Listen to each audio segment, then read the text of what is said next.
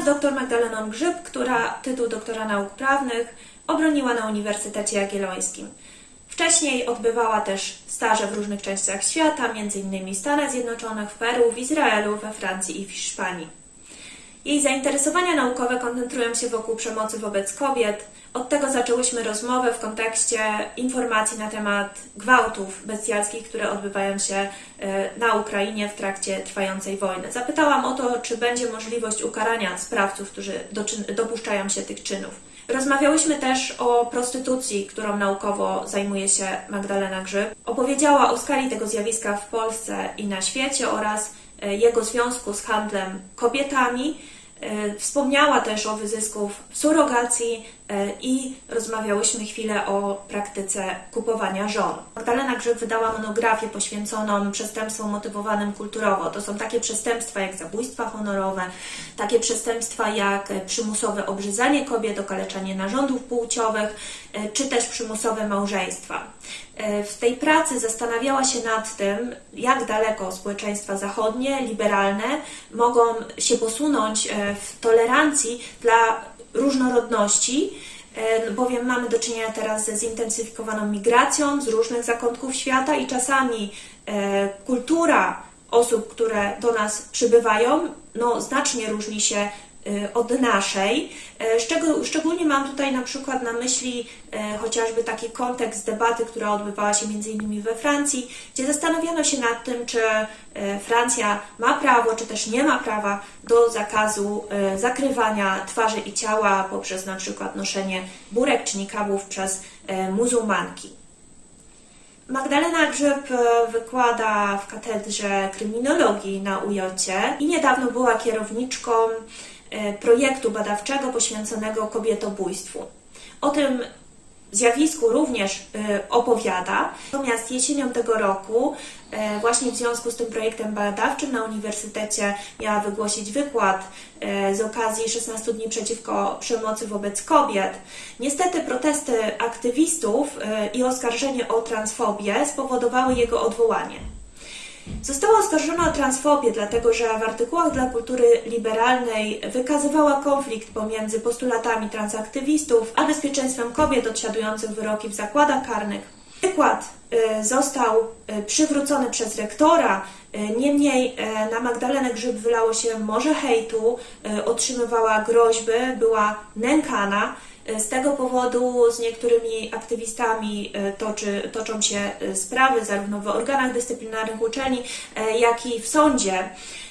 Po tych doświadczeniach chciałam się jednak dowiedzieć, jaka jest jej opinia dotycząca ochrony przed mową nienawiści, dlatego że wydaje się, że tutaj z całkiem słusznych postulatów ochrony przed nawoływaniem do przestępstwa, do przemocy, przeszliśmy do prób cenzurowania każdej opinii, która nie jest zgodna z e, opinią aktywistów.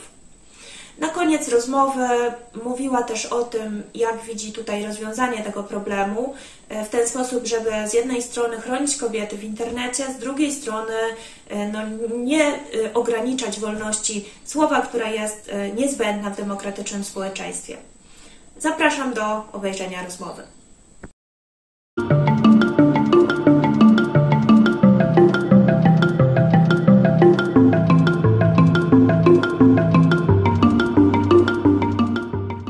Się y, kobietobójstwem, tak?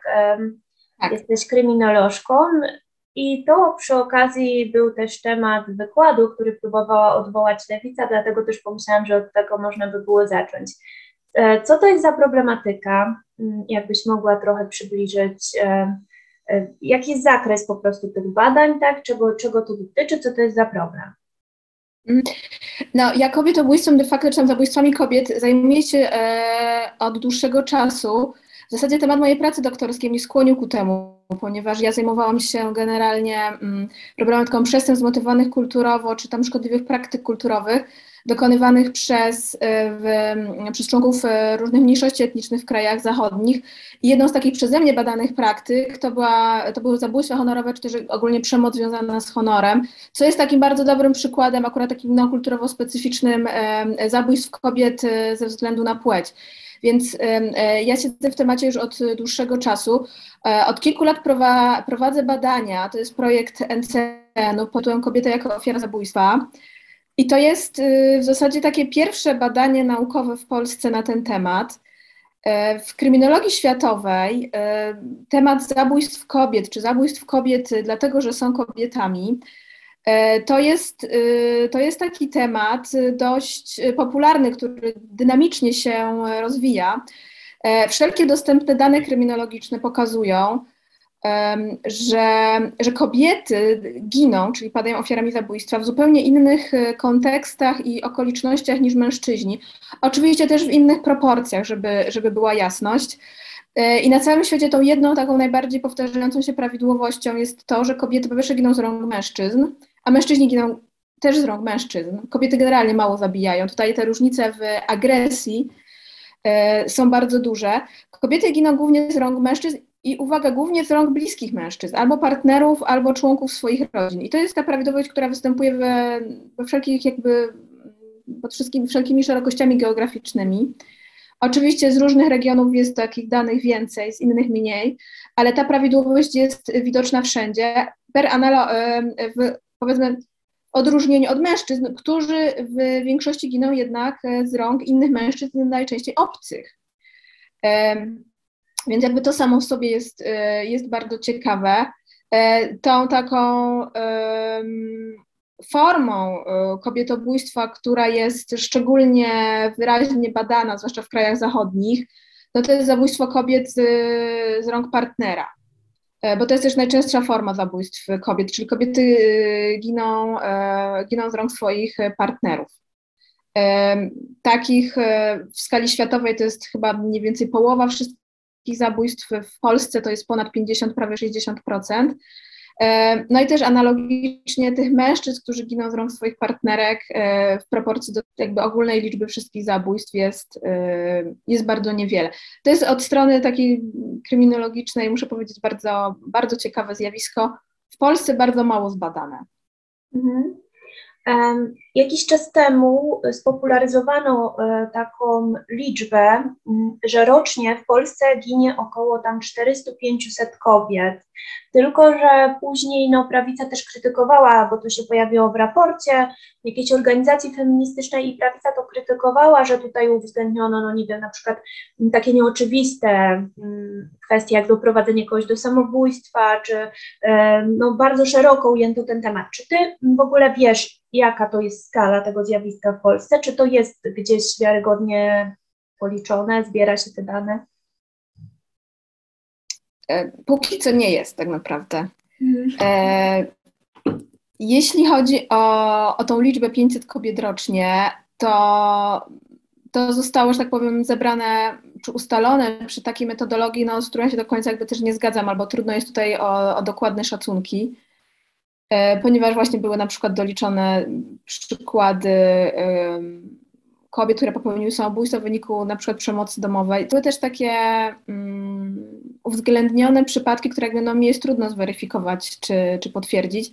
Natomiast jeśli chodzi już tylko o, o zabójstwa, tak, czyli to takie zachowanie, że tak powiem, prawnokarnie e, kwalifikowane jako zabójstwo, bo bądź na przykład jakąś przemoc ze skutkiem śmiertelnym, mhm. No to taka liczba myślę, że bardziej oscyluje w granicach 100, być może 80 kobiet rocznie, czyli jako, że ofiar, ofiar zabójstw mamy mniej więcej rocznie tych dokonanych, około 200, mniej więcej mówię.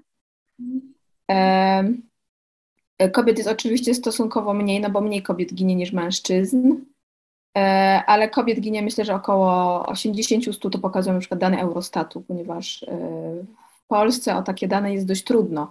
Policja akurat e, publikuje statystyki zabójstw, E, natomiast e, ona w swoich statystykach liczy zarówno czyny dokonane, jak i usiłowania. E, natomiast w Eurostacie czy w statystykach ONZ-owskich generalnie bierze się pod uwagę wyłącznie czyny dokonane. Mhm. No to dobrze, że mówisz o tym, bo też byłam ciekawa, dlatego że właśnie zawsze wchodzi się na test tak live, wchodzi na statystyki policji i tam jest trochę więcej. Tak, tak jest więcej. Jest, jest więcej. Tam w statystykach policyjnych to jest około jeśli mówimy o ogólną liczbę przestępstw stwierdzonych, to oczywiście nie jest równe liczbie ofiar, to jest około 500 mniej więcej rocznie, rocznie zabójstw. Przy czym właśnie no, tutaj trzeba uwzględnić również usiłowanie, co oczywiście to nie jest jakby oczywiste dla, dla ludzi, którzy patrzą. I często te, te liczby właśnie 500 zabójstw rocznie, one też tak jakby tam w przestrzeni później publicznej um, też krążą, czy, czy, czy inni się powołują na nie. To jest w ogóle ciekawy temat. Mi przychodzą jeszcze inne pytania do głowy, ale mm, ty się też e, no, zajmujesz e, tak szerzej kwestią właśnie dyskryminacji e, kobiet, tak mogłam powiedzieć, czy szczególnej szczególnej przestępczości popełnianej na kobietach, tak jak też pisałaś o prostytucji, tak, o, o, o, znasz się też na kwestii handlu kobietami.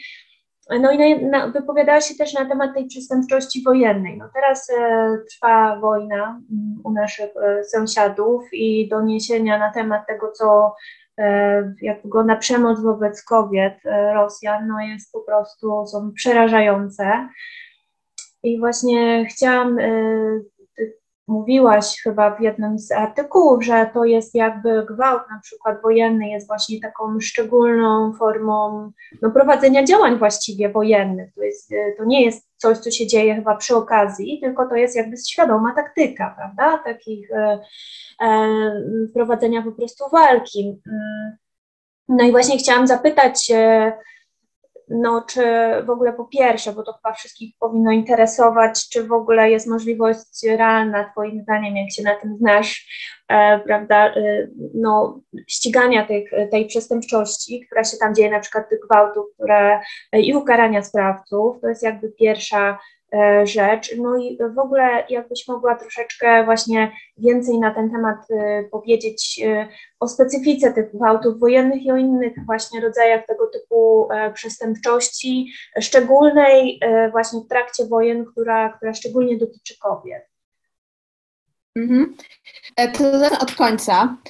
E, rzeczywiście gwałty wojenne czy przemoc seksualna w czasie wojny mm, to jest zjawisko powszechne i też jakby patrząc historycznie to występowało zawsze, tyle że jakby z różnym, w różnej skali czy w różnym, e, w różnym nasileniu. Współcześnie rzeczywiście mówi się, że to jest po prostu rodzaj mm, taktyki wojennej, czyli jakby rodzaj rodzaj broni, żeby upokorzyć, e, upokorzyć przeciwnika. E, tu oczywiście wracamy do z jednej strony jakichś takich ewolucyjnych teorii, że gwałt jest jakąś tam adaptacją ewolucyjną, ponieważ ona pozwala jakby mężczyźnie tak wpuścić w obieg geny po prostu. Ale też patrząc ze strony patriarchalnej, to jest po prostu sposób na upokorzenie przeciwnika, przez to, że zgwałci się po prostu kobiety z tej wrogiej, wrogiej grupy po prostu. E, wystarczy nawiązać. E, jest taka piosenka chyba Jacka Kaczmarskiego, reportaż z Bośni bodajże i, i on tam mówi, że tak, wszyscy słuchają kaset e, głosu sąsiada i wroga, właśnie rżnę ci żona o śmierć prosi wroga, czy tam Boga. I to jest sposób, to jest jakby te, taki element symboliczny i zamiar tak naprawdę upokorzenia tego drugiego mężczyzny, który jest po przeciwnej stronie, to jest bardzo widoczne. Kobiety są tutaj też traktowane bardzo instrumentalnie z dwóch stron w dużym stopniu. E, natomiast mówiąc o tym, że to jest tylko i wyłącznie e, taktyka wojenna, czy taki sposób systemowy, ktoś powiedziałby wyrachowany czy zimny upokorzenia wroga, też jakby nie do końca w moim przekonaniu oddaje charakterystykę tego zjawiska.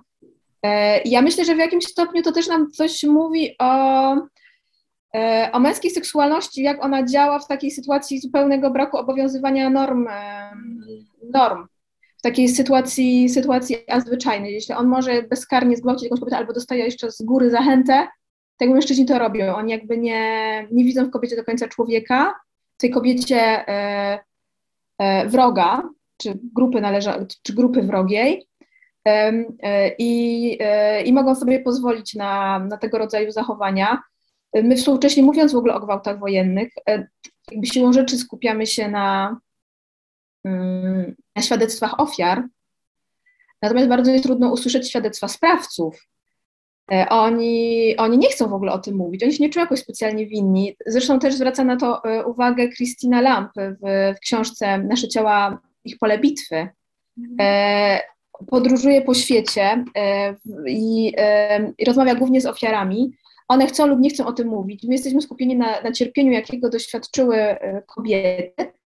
Natomiast ci sprawcy, gwałciciele, mm, do nich jest bardzo trudno się, e, się dostać. Próbowałam z niektórymi rozmawiać, ale jeśli tam byli, na przykład siedzieli skazani, mm, ale, ale to jakby o to jest trudno. Ich, ich świadectw albo takiego ich jakby wręcz skruchy tutaj e, e, ani nawet w, salach sądowych. Oczywiście mówiąc o przemocy, o przemocy w czasie konfliktów zbrojnych, e, wiadomo, że też ofiarami tej przemocy mogą padać mężczyźni, dzieci na dużą skalę, zwłaszcza dziewczynki. Natomiast w takim mm, jednak systemowy sposób, to głównie przede wszystkim kobiety i dziewczynki są, są gwałcone i, e, i krzywdzone. E, często też tutaj ten taki element jakby etniczny jest, jest podkreślany, nawet tak, co było tak bardzo wyraźne w przypadku konfliktów w Jugosławii, że E, kobiety w wyniku gwałtów były, były e, no, zapładniane i były zmuszone do noszenia ciąży i rodzenia dzieci wroga, że, że to był sposób na jakiś tam w cudzysłowie też czystkę etniczną, czy, czy jakieś tam czyszczenie rasy, że, że kobiety były zmuszone do rodzenia dzieci, e, dzieci wrogów. Więc, więc to też jest ważny, ważny element całego zjawiska. No i, i myśląc o mężczyznach e, sprawcach, żołnierzach, którzy często w, w takim swoim normalnym życiu są normalnymi partnerami, mężami i nagle, e, kiedy tylko przekraczają jakąś tam granicę, czy wchodzą na, e, na obszar działań wojennych e, i dostają być może jakiś tam wyraźny lub mniej wyraźny sygnał e, z góry, że mogą sobie, że tutaj jakby mogą sobie pozwolić na więcej bezkarnie i oni, e, i oni jak najbardziej e, korzystają z, te, e, z jakiegoś takiego momentu bezkarności. To, to, to, jakby też pokazuje, że, że często normalni mężczyźni są, są zdolni do czegoś takiego. My, my byliśmy chyba w marcu, wyciekły rozmowy, rozmowy rosyjskiego żołnierza z żoną, tak, które mówią, możesz gwałcić, ale na przykład, no nie wiem, zabezpieczaj się na przykład, że możesz z tymi Ukrainkami robić co chcesz, ja nie będę, ja nie będę cię później z tego rozliczać. No więc kiedy kobieta y, mówi coś takiego, jest to y, jest jakby podwójnie szokujące. Raz, że mężczyźni się czegoś takiego dopuszczają, a dwa, że oni otrzymują jakby y, dużą zachętę ze strony innych kobiet, ich własnych kobiet, żeby w ten sposób krzywdzić, w ten sposób krzywdzić inne kobiety. To jest, to jest takie bardzo znamienne, bym, bym powiedziała. Natomiast, natomiast jeśli idzie o jakąś taką perspektywę rozliczenia tego typu czynów, to ja powiem szczerze, ja nie jestem specjalną optymistką. My, my jako ludzkość jakby w tym momencie e, doczekaliśmy się e, stworzenia w ostatnich dekadach Międzynarodowego Trybunału Karnego, czyli takiego y, organizmu, rzeczywiście instytucji, która ma y, ścigać mm, zbrodniarzy wojennych, też kraje czasami, czy, czy osoby, liderów, czy polityków różnych krajów za popełnianie zbrodni cywilnych, głównie na zbrodni wojennych, głównie na osobach cywilnych. E, natomiast sposób funkcjonowania Międzynarodowego Trybunału Karnego też bardzo jasno pokazuje, zresztą on powstał w oparciu jakby o doświadczenia Międzynarodowego Trybunału do spraw zbrodni w byłej Jugosławii i w, do spraw ludobójstwa w Rwandzie. Pokazuje, że bardzo niewielki, nie chcę powiedzieć odsetek, promil sprawców zostaje rzeczywiście ukarany. E, pokazuje też, że e, przemoc seksualna w czasie wojny to nie, nie była, czy dalej nie jest traktowana niestety priorytetowo przez tego rodzaju trybunały, e, czy ściganie akurat tego rodzaju naruszeń.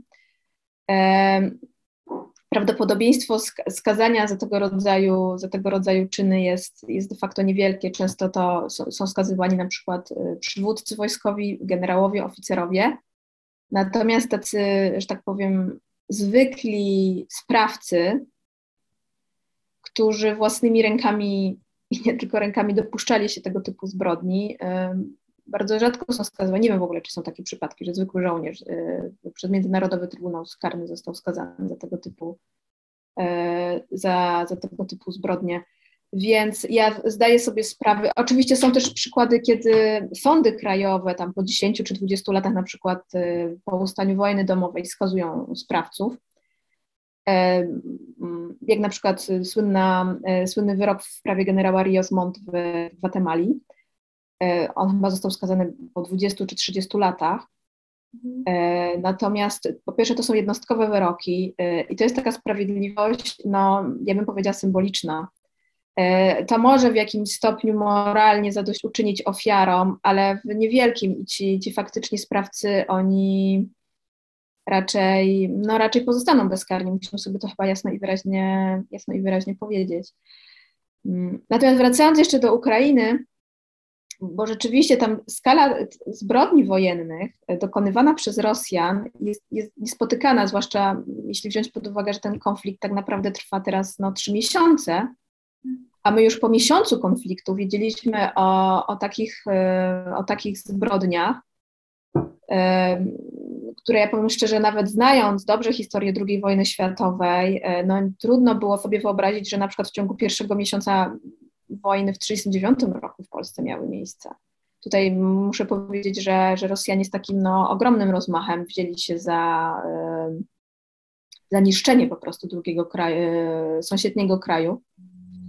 E, i bez, bez, najmniejszych, e, bez najmniejszych skrupułów.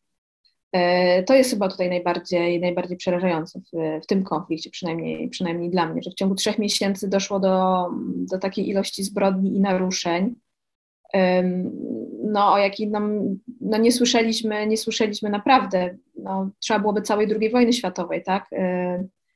Albo na pewno nie, nie, w tak krótkim, nie w tak krótkim czasie, żeby, żeby aż tyle zbrodni mogło mieć, mieć miejsce.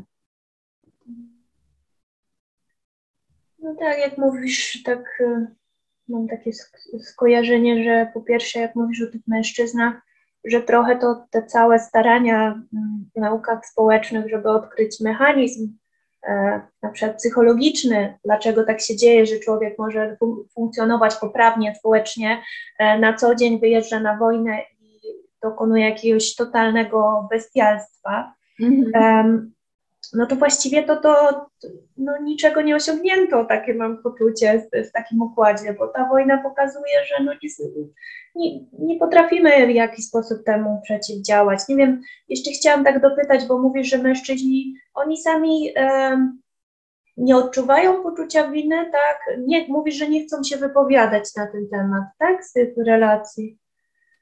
Tak pisała Christina Lamp, natomiast... Yy nie wiem, czy znasz taki film dokumentalny, chyba wygrał kiedyś Oscara, y, Akt zbrodni o ludobójstwie w Indonezji dokonywanym w latach 60. Y, przez y, bodajże... No, kojarzę, no. Ale... Mm, I to jest, to jest bardzo ciekawy film. Dla mnie był, powiem szczerze, trochę nudny, ale on jest strasznie ciekawy, uważam, i kryminologicznie, i filozoficznie, ponieważ twórcy, twórcy filmu robią wywiady ze sprawcami ludobójstwa, jakie miało miejsce 60 lat wcześniej. E, z tym, że ci sprawcy są bohaterami e, i weteranami wojny. Oni są, oni są czczeni przez społeczeństwo. To, to, mm, I oni po tych 60 latach co roku są e, organizowane, organizowane obchody rocznicy. Oni się spotykają, żeby rozmawiać o tym, jak, jak mordowali i gwałcili ludzi. E, oni bodajże mordowali chyba i gwałcili komunistów wtedy, bo, bo oni byli żołnierzami prawicowego reżimu. E, I wśród nich nie ma najmniejszego śladu jakiejkolwiek skruchy, ani e, żałowania tego, co zrobili, czy jakiegoś nawet świadomości, że oni czynili źle. Oni dostali wzmocnienie pozytywne przez jakby ze strony społeczeństwa, że oni robili dobrze, mordując i gwałcąc ludzi w sposób często bardzo okrutny. E, my w ogóle na Zachodzie mało wiemy e, tak, o tym, co się tam działo. E, I, i oni, oni, oni są zadowoleni. Oni, oni żyją w takim przekonaniu, że, że są bohaterami wojennymi, że to, co robili, robili w jakiejś tam słusznej sprawie, świetnie się bawili, co roku się spotykają i o tym rozmawiają. No i tutaj no, nasuwa się siłą rzeczy taka refleksja, no kary nie ma po prostu.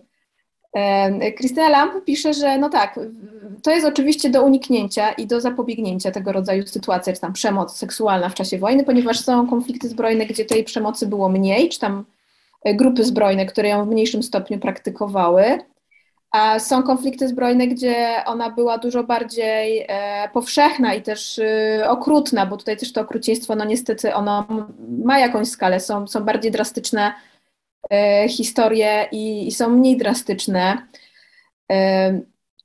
I i tutaj jakby no to takie przyzwolenie z góry myślę, że ma, ma, ma duże znaczenie, czy jakiś taki sposób regulacji, czy, czy, czy kontroli tego typu zachowań. Natomiast na ile on jest tak do wyeliminowania w, w całości, ja nie wiem, no myślę, że wydając, dając przyzwolenie na tego rodzaju zachowania prostym żołnierzom, y, to jednak y, odwołuje się do jakichś mrocznych stron ludzkiej natury, czy, czy też męskiej seksualności. I, I, szczerze mówiąc, fakt, faktem nie mamy na to odpowiedzi. Trudno jest, trudno jest rzeczywiście, ja przynajmniej nie trafiłam na, mhm. na żadne świadectwo, czy, czy z nauk społecznych, czy, mm, czy nawet kryminologii, które by dobrze analizowało tego rodzaju, tego rodzaju zachowania ja, ja, rozumiem, że takie mówienie, że w gwałcie chodzi tylko o dominację i upokorzenie, to jest y, chyba w dużym stopniu też y, y, w dużym stopniu tak politycznie y, umotywowane, bo my wtedy jakby możemy mówić, że jesteśmy w stanie temu zapobiec. Y, natomiast jest, jest, uważam, że tutaj też taki duży pierwiastek y, seksualności w tym wszystkim. Też no, nas oburza z jednej strony, oburzają nas gwałty wojenne, jako społeczeństwa zachodnie, ale z drugiej strony tolerujemy istnienie pornografii, konsumpcję pornografii przez w zasadzie 100% mężczyzn w krajach zachodnich, gdzie, gdzie jakby te przedstawienia kobiet, czy sposób traktowania kobiet często no nie, nie odbiega za bardzo od tego, co, o czym czytamy, nie wiem, o, o przemocy seksualnej w czasie wojny. Mhm, to prawda, tak. Mm, jeszcze... Zresztą są specjalne tak, kategorie filmów porno, które są jakby tylko i wyłącznie skupione na czymś takim. No tak, tak, to prawda. No ale w, wtedy musielibyśmy się zastanawiać, no czyli taki, to takie by było behawioralne podejście, czyli e, no, że gdzieś tam dochodzi do tego odwrażliwienia, tak? I, I jest łatwiej przekroczyć kolejne granice, Mm. Zawsze pozostaje takie pytanie, czy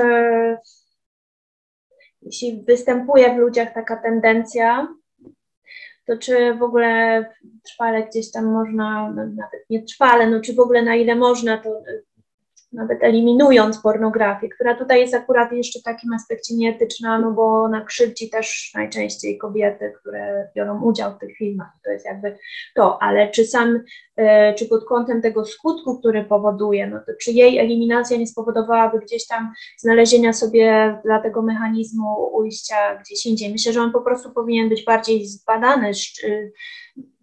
Z czego to się bierze i czy wszyscy ludzie mają podobną tendencję do tego właśnie, czy jednak jakieś specyficzne są te czynniki, tak.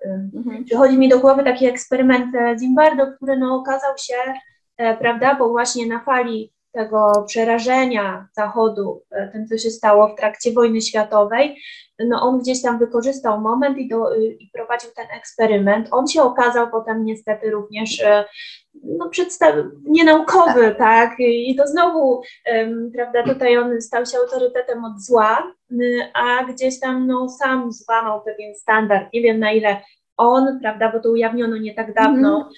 Że właściwie mieliśmy do czynienia raczej z e, takim reality show, prawda, niż e, z faktycznym eksperymentem psychologicznym, no więc e, to tak, tak, tak mi tylko przychodzi do głowy, że faktycznie niewiele na ten temat wiadomo, ale w czasie wojny się dzieją też inne no, nadużycia wobec ludzi, wobec kobiet szczególnie, no, wzrasta ryzyko handlu ludźmi przede wszystkim, tak, e, i e, chciałam właśnie o ten aspekt zapytać, no bo też mamy doniesienia oprócz gwałtów już, że sutenerzy się aktywizują i próbują pozyskać Ukrainki w trudnej sytuacji do pracy w branży seksualnej, prostytucji. No i część z nich oczywiście może trafić do niewoli, czyli jak rozumiem, y, nie jest to tylko wykorzystanie podłej sytuacji ekonomicznej, ale w ogóle przymus bezpośredni. Hmm. Chciałam zapytać w ogóle, jak to z Twoich informacji wygląda? Jak to w ogóle też wyglądało wcześniej, przed wojną?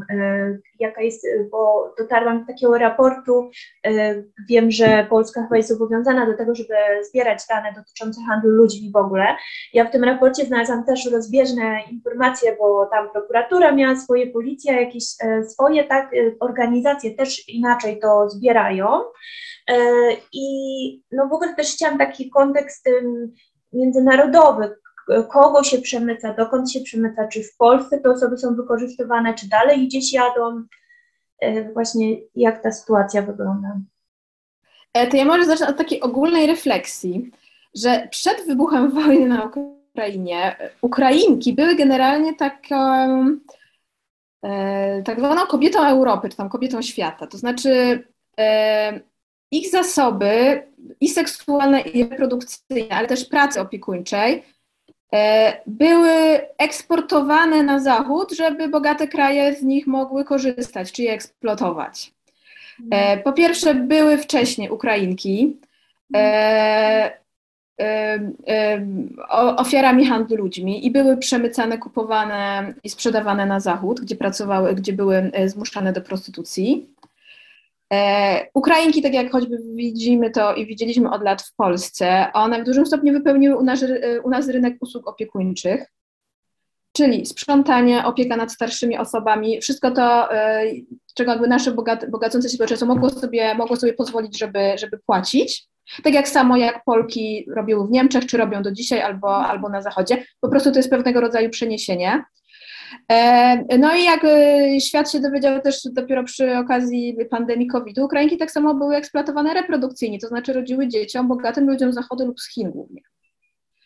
E, więc w tych trzech kluczowych obszarach, którymi powinien zajmować feminizm, okazuje się, że bogate społeczeństwa Zachodu outsourcowały te, te funkcje na, e, na Ukrainki, na biedne, biedne kobiety z biednego kraju, które nie miały, nie, mały, nie miały pieniędzy, musiały się na to, e, e, musiały się na to jakby decydować. I oczywiście w sytuacji wojny, no ta sytuacja jeszcze bardziej się zaostrzyła. Widzieliśmy ileś reportażów, tak, ojeju, biedne surogatki albo biedne, biedne pary z zachodu, bo to narracja była w stronę tych biednych ludzi z zachodu, którzy zamówili wyprodukowanie dziecka na Ukrainie i nie mogą takiego dziecka odebrać. E, no i siłą rzeczy nasiliło się też zjawisko handlu ludźmi. Ja bym bardzo była zaskoczona, bo tutaj te takie oficjalne komunikaty były bardzo sprzeczne. W ogóle z jednej strony przy jakby mówienie przez niektórych liderów opinii, czy właśnie nie wiem, reporterów, dziennikarzy, o tym, że taki handel e, kobietami, choćby na granicy polsko-ukraińskiej ma miejsce, że to była już jakby propaganda antyukraińska. Ja się tutaj absolutnie nie zgadzam. Więc jakby nie, nie można o tym mówić, to nie jest potwierdzone, ponieważ to jakoś tam e, niszczy czy tam narusza wizerunek tego, jakie my jesteśmy fajni i, i, i, że wszyscy chcemy pomagać e, e, Ukrainkom i że wszyscy tutaj mają dobre, e, dobre intencje. E, natomiast ja bym się bardzo zdziwiła, jak już mówiłam, gdyby tego zjawiska nie było. Ja nie wiem, na ile e, jakby policja pracuje, e, żeby takie, takie czyny rzeczywiście ścigać i wykrywać. Jakby praktyka pracy polskiej policji w ciągu ostatnich 20 czy 30 lat pokazuje, że jednak takie czyny naokoło prostytucyjne, typu ściganie tego typu czynów, czerpanie korzyści z prostytucji, zmuszanie do prostytucji, łatwienie prostytucji, no, mówiąc najdelikatniej, nie są traktowane priorytetowo przez polskie organy ścigania.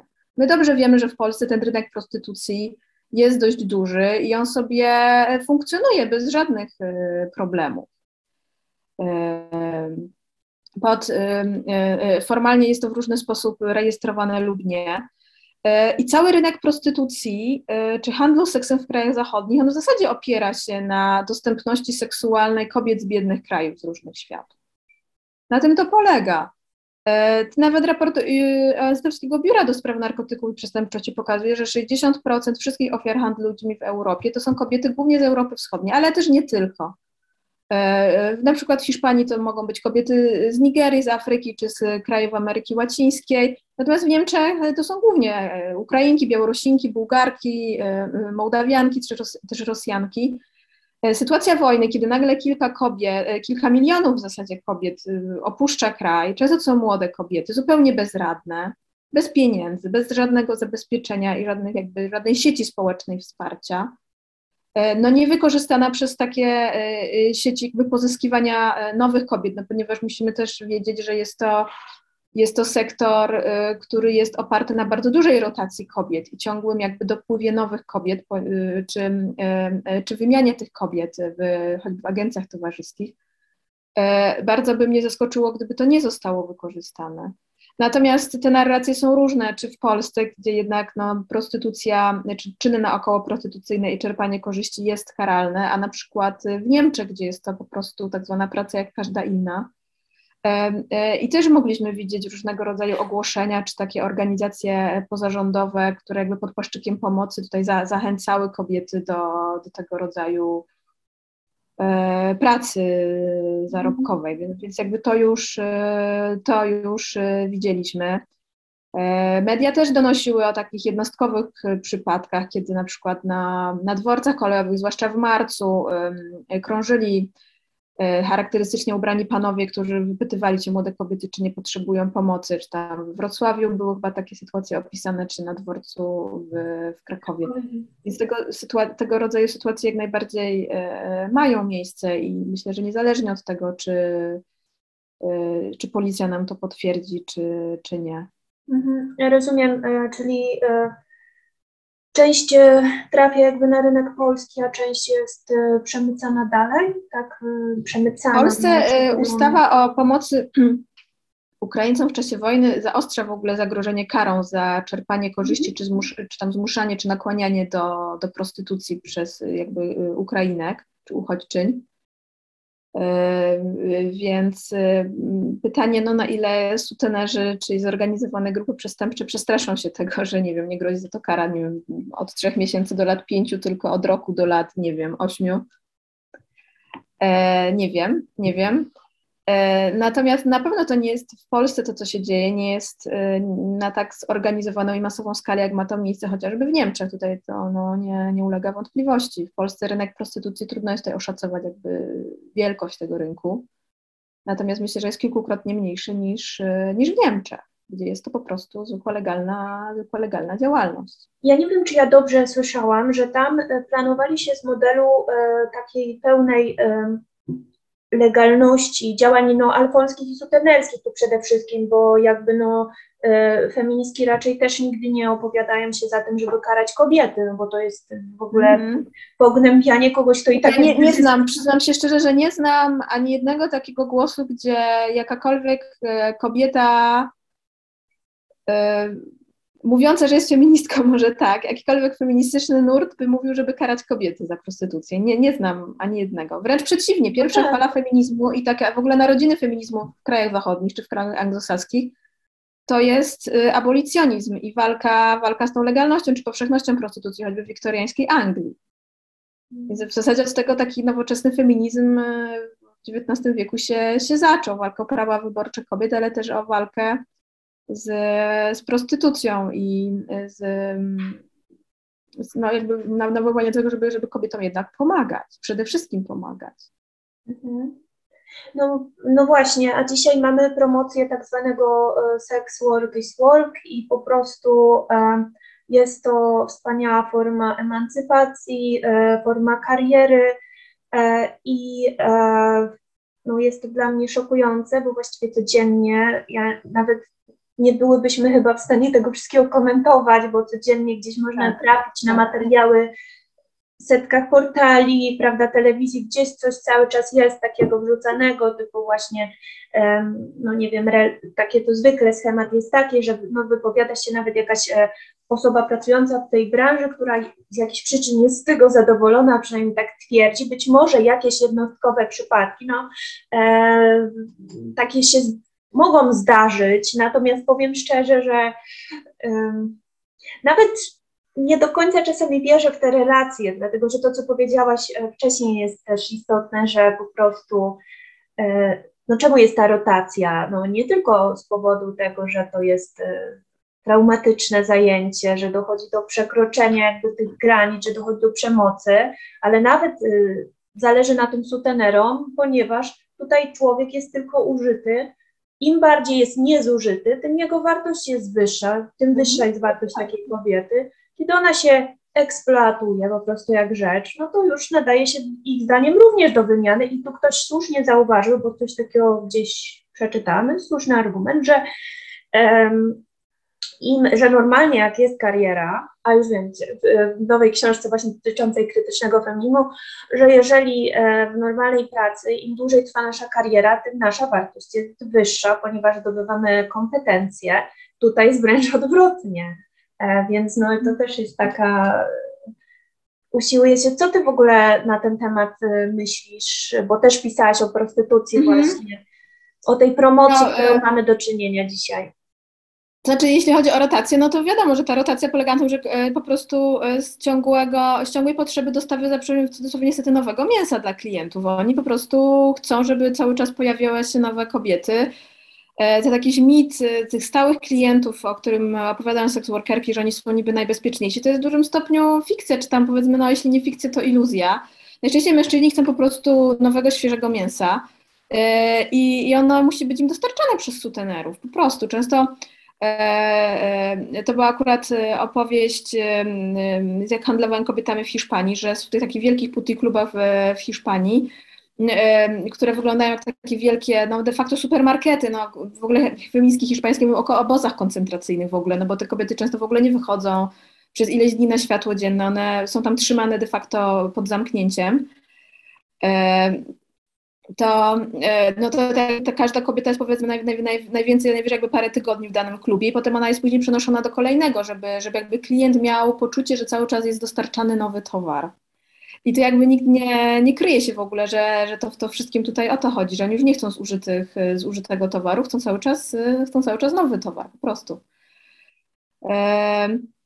Natomiast jeśli, jeśli chodzi o. Ja jest, jestem sobie w stanie wyobrazić, że kobieta, która jest jakby w prostytucji, albo akurat y, pracuje w branży seksualnej, mm, jakby sektorów tej, tej branży jest jakby dużo, że, że jakby ona naprawdę wierzy, że, że to jest dla niej jakoś dobre, czy, czy chce w to wierzyć.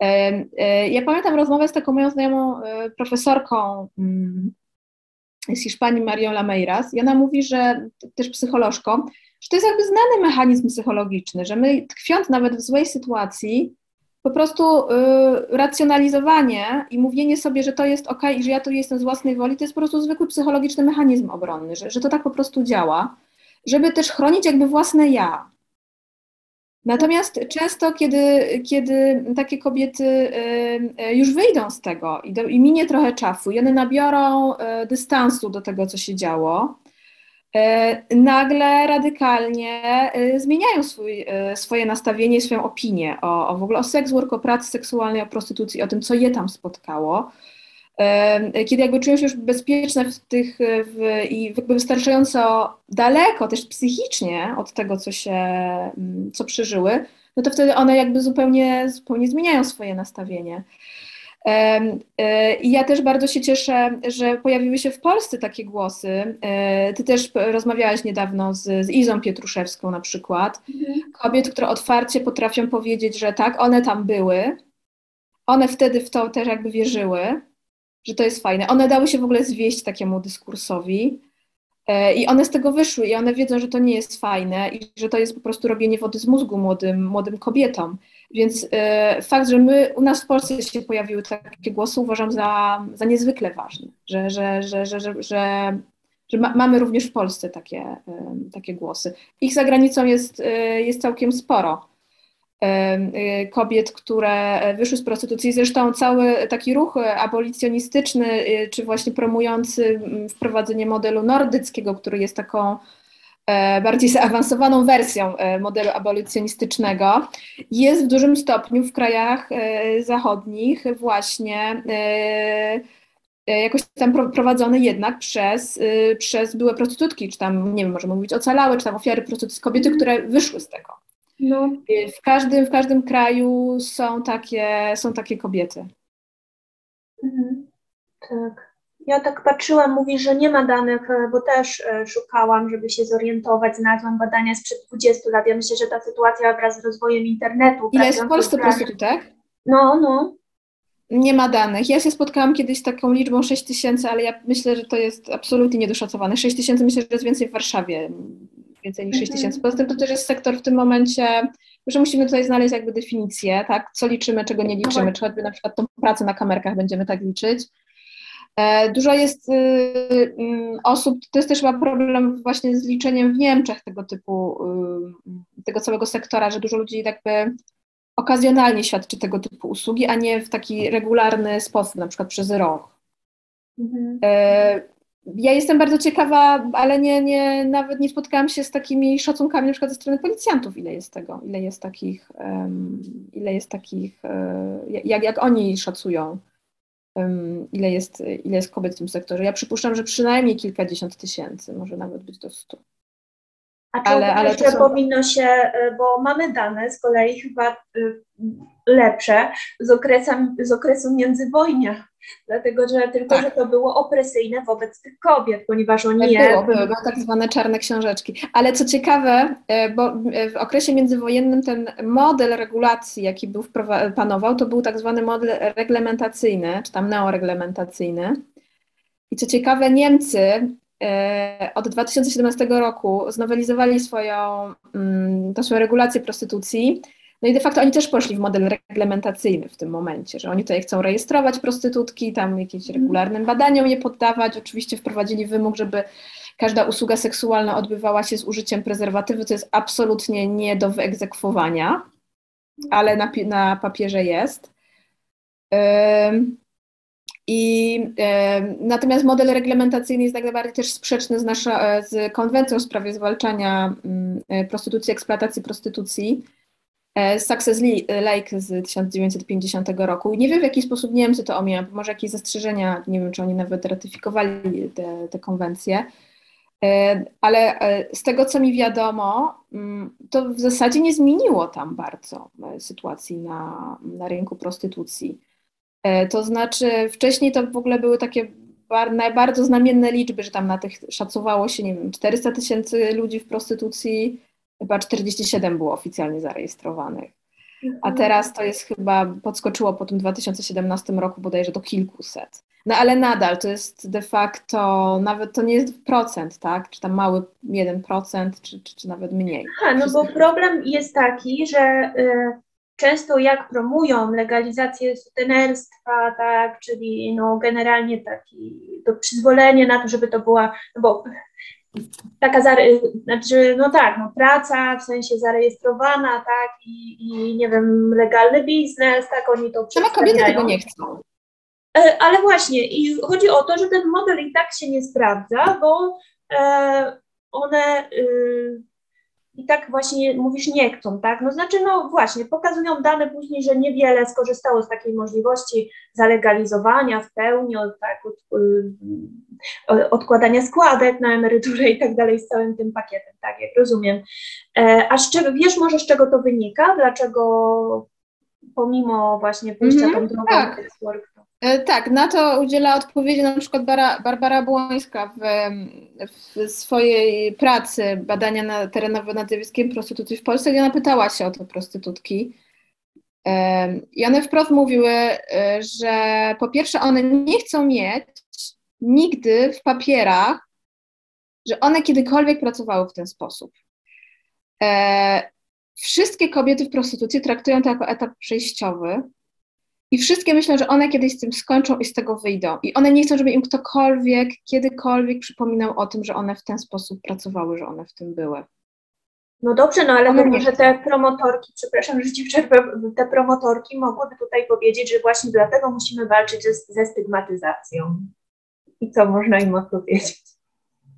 Bo może eee. problemem jest stygmatyzacja, ktoś by powiedział, prawda, że one się wstydzą, no niepotrzebnie się wstydzą, nie wiem. Myślę, że stygmatyzacja jest jednym z problemów, e, jeśli chodzi o prostytucję. Natomiast y, sprowadzenie wszystkiego do stygmatyzacji ze strony społeczeństwa jest, wydaje mi się, dużym nadużyciem. No, jeśli my potraktujemy to społeczeństwo, również klientów to włączymy, to owszem, no bo nikt nie traktuje tak źle prostytutek jak, jak klienci, tak, i sutenerzy. No tak. Tak można. E, no więc, więc, więc jeśli klienci też są społeczeństwem, no to tutaj stygmatyzacja ze strony takiego razie społeczeństwa uogólniony sposób jest, jest, rzeczywiście, jest rzeczywiście duża. Kobiety nie chcą, nie, nie, nie były zainteresowane tego rodzaju, tego rodzaju rejestracją. Poza tym też trzeba sobie powiedzieć, że gdyby kobieta chciała płacić y, ZUS i podatki i mieć ubezpieczenie zdrowotne, nawet prostytutka, ona może się samo zatrudnić jakby e, w każdej, jakby w każdej innej formie, to znaczy, nie wiem, zarejestrować choćby działalność gospodarczą, nie wiem, jako tancerka, cokolwiek, tłumaczka, tak, i, i jakby płacić te składki E, e, żeby mieć e, ubezpieczenie, więc, więc to też tak nie jest, że kobiety nie mogą tego zrobić. No mogą tego zrobić, mogą to zrobić, tylko że po prostu no, nie mogą zarejestrować się, że, że pracuje jako pracownica seksualna, tylko musiałyby po prostu użyć tam po prostu innej kategorii z tej ewidencji działalności zawodów, czy tam działalności gospodarczej i kobiety generalnie też tego nie robią. Mi przyszło do głowy, że może, że e, gdybyśmy zalegalizowali to pośrednictwo, czyli tych wszystkich e, wyzyskiwaczy, bo tak to wprost można nazwać, tych sutenerów, alfonsów, tych ludzi, którzy rekrutują e, pośredniczą, to przypuszczam, że ich zarobek mógłby się zmniejszyć. Znaczy ja tak myślę, że logicznie taki by mógłby być efekt, bo oni bo musieliby odprowadzać za nie właśnie składki, tak, jeśli ten biznes pośrednictwa byłby legalny, no i generalnie w związku z tym nawet ta marża była, czyli właściwie uciec jakby by się zwiększył, a nie zmniejszył. No tak, nie jestem to pewna. Znaczy, to znaczy my w tym momencie żyjemy w Polsce w takim e, systemie, bym powiedziała, E, ta prostytucja jest w szarej strefie, ale nie w czarnej. To znaczy, prowadząc na przykład agencje towarzyskie, no to one są legalnie działającymi podmiotami. Tam te kobiety mają jakieś świadczenia socjalne, są zatrudnione, tyle że one są jako tancerki albo kelnerki zatrudnione przykładowo. E, I to nie zmienia też faktu, że y, one są tam wyzyskiwane i eksploatowane w takiej postaci choćby, że im te połowę czy tam ponad połowę pieniędzy się zwyczajnie zabiera. E, więc nawet e, uregulowanie tego w postaci tego, że my tu zalegalizujemy, no nie zmieni tego, że jeśli tam klient zapłaci 200 zł za godzinę, no to ona zobaczy 100 z tego złotych albo 80. Tak.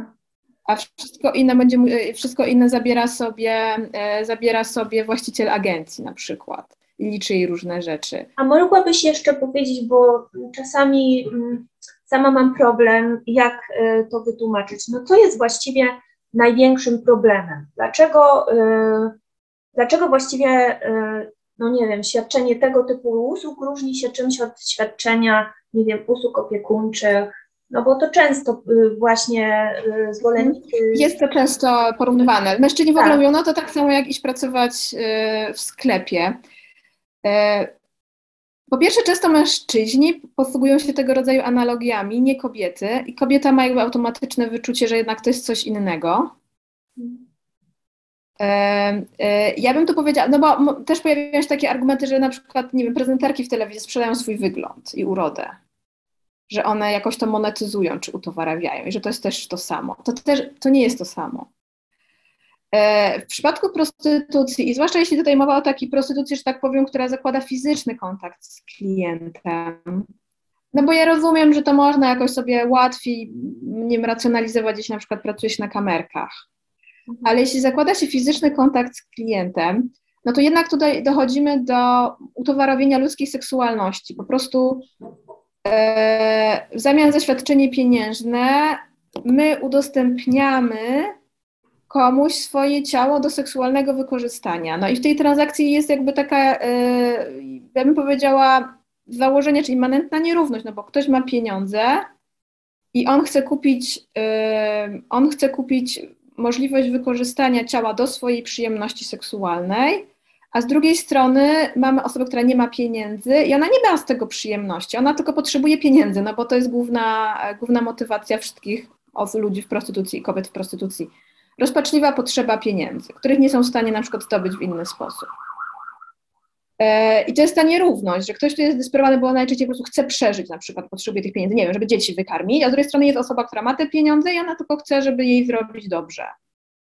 Mhm. Więc jakby zaburza w ogóle jakąkolwiek równość e, w, relacjach intymnych, czy, czy też w relacjach seksualnych, jeśli no i jakie to ma też konsekwencje dla, dla generalnie dla stosunków damsko-męskich e, w ogóle społeczeństwa i, i, i też dla nas wszystkich, też dla kobiet, które e, nie są prostytut, e, prostytutkami, no to my z jednej strony oczekujemy, że my będziemy e, budować z mężczyznami relacje oparte o równość, jakąś taką wymianę i partnerstwo, no ale z drugiej strony, tak, ci mężczyźni mogą sobie iść w każdej chwili i, i zapłacić pieniądze i dostać coś bez jakiegokolwiek wysiłku i traktowania kobiety jak człowieka, bo wystarczy, że oni sobie zapłacą pieniądze za to. No to po co oni mają się starać i traktować kobietę jak człowieka, skoro mogą zapłacić pieniądze i nie muszą jej tak traktować?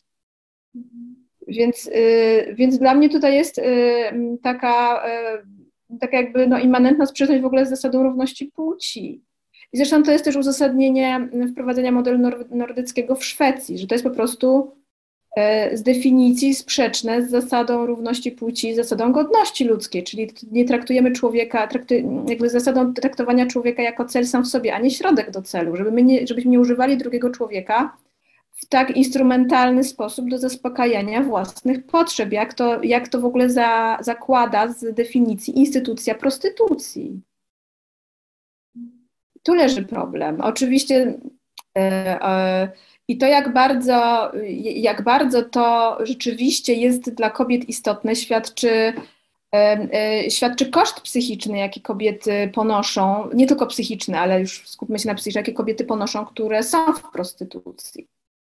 Kobiety płacą za pracę w prostytucji bardzo wysoką cenę. Czy to jest cena w postaci nałogów, E, czy to jest tam cena w postaci PTSD, czy to jest cena w postaci, mm, czy to nawet nie jest cena, ale tak naprawdę okoliczność towarzysząca, czyli ta dysocjacja, tak, że my musimy jakoś się oddzielić od swojego ciała i tam być z boku i, i tak mówić, nie, nie, to tutaj się dzieje z moim ciałem, ale, ale to nie jestem ja, to co się tutaj, e, e, to co się tutaj dzieje. E, e, no, e, czy to jest, czy to jest też taka cena później w nieumiejętności, później budowaniu relacji jakby z mężczyznami, bo to też często się przewija, że kobiety, które były w prostytucji, one mają straszny uraz, uraz do mężczyzn, że już nie potrafią patrzeć na mężczyzn tak jak, tak jak, jak wcześniej, czy, czy in, inne kobiety, bo one jakby spotkały ją to bardzo od bardzo złej, e, e, złej strony zobaczyły, tak, jak, jacy są mężczyźni. E, więc ta cena jest naprawdę wysoka, cena, cena czysto psychiczna. Nie, już nie mówimy tutaj tak o ryzyku przemocy, o tym, że kobieta może zostać w każdej chwili zgwałcona i że ona się tego realnie boi, że jest cały czas poniżana, upokarzana, często klienci nie chcą płacić, no i też nie mówimy o tym, że kobiety w prostytucji są narażone no, na, na śmierć po prostu, na wiktymizację ze strony klientów, przede wszystkim klientów lub sutenerów. E, to jest e, tutaj no, najbardziej wiktymizowana nawet zabójstwem grupa w populacji, nie tylko kobiet. Nie, mówi, nie mówimy o tym. O tym, o tym się nie mówi że, że też często klienci no, nie respektują, mówiąc bardzo mm, delikatnie, warunków umowy, które sami zawierają z kobietą. Kobieta nie ma w tego w żaden sposób jak wyegzekwować od nich. No tak. I tak mi się to wydaje, że trochę to przypomina tą sytuację, taki krok wcześniej przed tą sytuacją wojenną, gdzie znikają znika cała kontrola nawet instytucjonalna, no bo w sytuacji wojny, prawda, jest, e, oni mogą, mają przyzwolenie na stosowanie przemocy, więc dopuszczają się coraz bardziej bestialskich czynów, a e, tutaj mają przyzwolenie no, za pieniądze, żeby jakieś takie normy, zasady obejść, e, w związku z tym to skłania ich do pójścia jeszcze o krok dalej na przykład właśnie jakiegoś pobicia, czy, czyli gdzieś tam właśnie znosi te, te czynniki, które hamują psychicznie przed y, nadużywaniem drugiego człowieka. Tak mi się wydaje, że. Mhm. E, takie dostępne badania e, kryminologiczne mężczyzn, którzy płacą za seks, no bo w ogóle w tym też dyskursie seks worku się dużo mówi e, o kobietach, że to jest dla nich wyzwalające, natomiast nie mówi się o, nic o mężczyznach, którzy płacą za seks. Natomiast te dostępne badania kryminologiczne, one pokazują obraz takich mężczyzn bardzo mało pochlebny.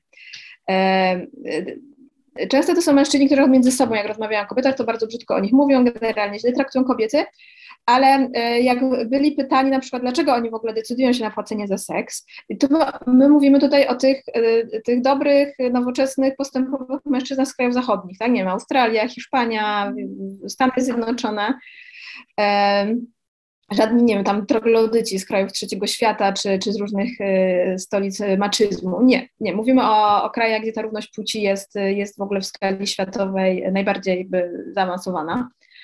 E, I oni na przykład przyznają się szczerze, że oni, oni kupują, płacą, żeby kupić właśnie chwilę takiego totalnego panowania nad kobiecym ciałem, żeby móc zrobić co chce, żeby móc ją potraktować jak rzecz, żeby mieć nad nią całkowitą władzę, żeby ona zrobiła to, co on chce, żeby nie musieć się przejmować tym, czy, czy jej jest dobrze. Ona oczywiście jej się płaci za to, więc ona musi udawać, że jest, też jest, jest, jest, jest jej dobrze.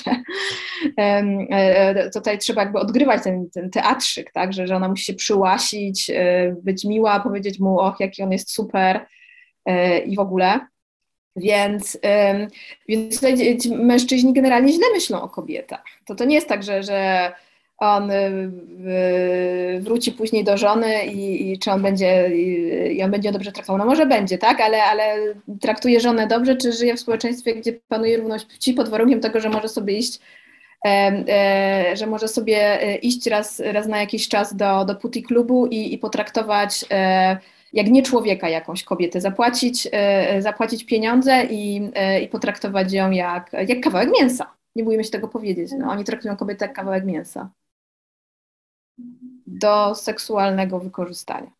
Przyszedł mi do głowy teraz jeszcze taki argument, bo właśnie z książki, którą czytam, e, że e, trochę to przypomina, nie wiem, czy to jest w sumie słuszne, ale że trochę to przypomina e, merytokracji problem i mm, była taka afera, kiedy ujawniono, że rodzice płacili, zamożni rodzice płacili za wejście dzieci na uniwersytet jakiś tam dobry w Stanach Zjednoczonych. I tam, wiem, jak... Harvard, to wszystkie z Ligi Bluszczowej tak było, tak, że płaci się takie mm, duże darowizny się robi na rzecz uniwersytetu. No właśnie, no i właśnie wtedy pojawił się bunt, no bo to było jakby obejście pewnych zasad. Trzeba było hmm. normalnie, trzeba by było spełnić pewne tam kryteria, tak, mieć tak, odpowiednie tak. punktów, oceny, cokolwiek tam, tak. No a tutaj ktoś wchodzi tylnymi drzwiami i porównała to y, właśnie autorka y, do y, właśnie prostytucji w tym sensie, że mm, no tutaj też, żeby normalnie odbyć stosunek seksualny z kobietą, która, no to jest ta wzajemność, no trzeba w jakiś sposób sposób spełnić jakieś kryteria, które będą mi odpowiadać, że ona się na to zgodzi. E, one mogą być w zależności od y, sytuacji, kobiety, tak, różne, ale trzeba coś spełnić, a tutaj się wykłada pieniądze i, jest jakby dostęp, tak, e, do czegoś, co bez konieczności, tak podała. Mhm. Ale to jest w ogóle paradoks. E, wydaje mi się też równości płci w krajach zachodnich. Że my, my kobiety w krajach zachodnich, i ja mówiąc my, Polki, my jesteśmy tak pomiędzy tak naprawdę, yy, więc jakby nie, nie myślę jakby stricte tylko o Polkach, yy, bardziej, że tak powiem, za Odrą kraje, yy, że tą ceną równości płci w krajach zachodnich jest to, że właśnie istnienie całej klasy kobiet, na przykład prostytutek, tak, które tych mężczyzn tutaj zaspokajają Dalej, e, całej klasy kobiet, która wykonuje tą pracę, pracę opiekuńczą, czy tam, nie wiem, e, domową. E, czyli opiekuje się starszymi osobami, czy sprząta nasze domy, żebyśmy mogły pracować zawodowo i się realizować. Że my to tak naprawdę, my, powtarzam, my, nie chodzi mi o Polki, bo my, my często sprzątamy w tych domach niemieckich czy włoskich i my się opiekujemy ich starszymi osobami, więc, więc bardzo ogólniam i nie chcę, żeby to Polki do siebie wzięły. Ale że my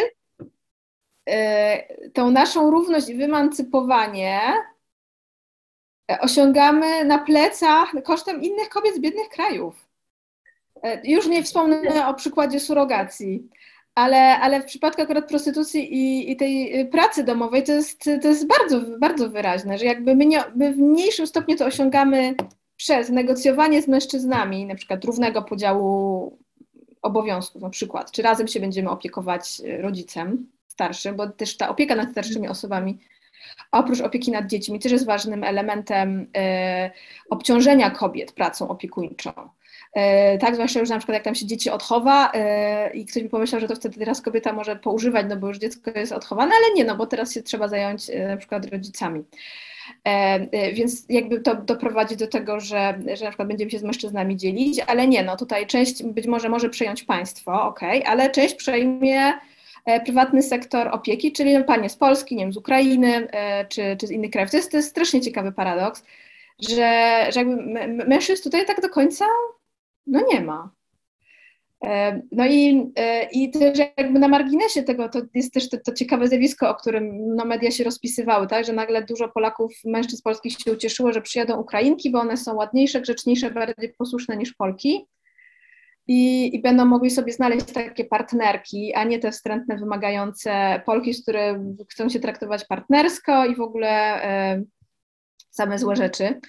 Co jest też ciekawym paradoksem, bo myślę, że w podobny sposób Polki są traktowane na Zachodzie, nie wiem, czy tam w Niemczech, czy, czy, czy w UK na przykład, albo, albo w innych krajach, że one są tam bardziej taką, że tak powiem, typową czy tradycyjną kobietą, tak, że ona właśnie się domem zajmie, że ona tu będzie jeszcze no, ładna, no, tak, że, że tutaj dzieci urodzi i, i, nie będzie tutaj się trzeba z nią jakoś tak specjalnie e, użerać czy szarpać, jak na przykład z jakąś rozwydrzoną Angielką na przykład. Tak, tak, e... ale właśnie tak, bo o to miałam zapytać, o ten handel żonami, czy to w ogóle jest legalne, dlatego że no właśnie ja się spotkałam nawet z taką jakby mężczyzną, który się okazał ofiarą tutaj swojej próby e, właśnie zakupienia takiej partnerki z jakiegoś azjatyckiego kraju. No, tak przedstawia przynajmniej tą historię, że dał się jakby no, oszukać, faktycznie stracił mieszkanie, no taka tak, no taka sytuacja, że tutaj chciał zrobić coś, co nie do końca było, no bo to, no właśnie, no nie, nie było etyczne, nie wiem na ile legalne, to zaraz może powiesz, natomiast no po prostu e, płacił pieniądze, został, czy tam dał jakiś dostęp, czy e, dał chyba dostęp jakieś dane, został wzięty na niego kredyt, stracił mieszkanie, no i ma teraz upadłość konsumencką, E, natomiast no, faktem jest, że jest e, też, no, tak to tłumaczył przynajmniej, że jest osobą e, niepełnosprawną, był po rozwodzie i myślał, że będzie to jakieś rozwiązanie jego sytuacji osobistej.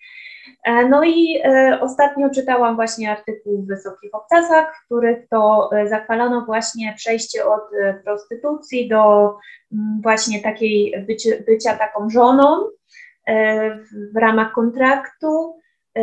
E, jako no, reporterka opowiadała o tym, jak to właśnie dla jednego z azjatyckich tam e, krajów e, jest to właśnie wyjście dla kobiet z niego, że one trafiają ze wsi E, bardzo biednej do miasta, no i najpierw zarabiają jako prostytutki i tam e, no, wiele z nich jest w sumie zadowolona, tak to przedstawiała reporterka, ponieważ e, no, mogą się bawić, to jest ten okres, no więc to w ogóle tak fajnie się to ułożyło właśnie, że ona opowiada, że one są zadowolone, no bo zarabiają pieniądze i jeszcze wtedy to jest rozrywkowo, bo kluby mogą się ładnie ubrać, a potem zwykle znajdują mężczyznę, i ten e, mężczyzna im oferuje właśnie rodzaj kontraktu takiego stałego, wtedy wyjeżdżają i dzięki pieniądzom, które zarabiają, e, pomagają rodzinie.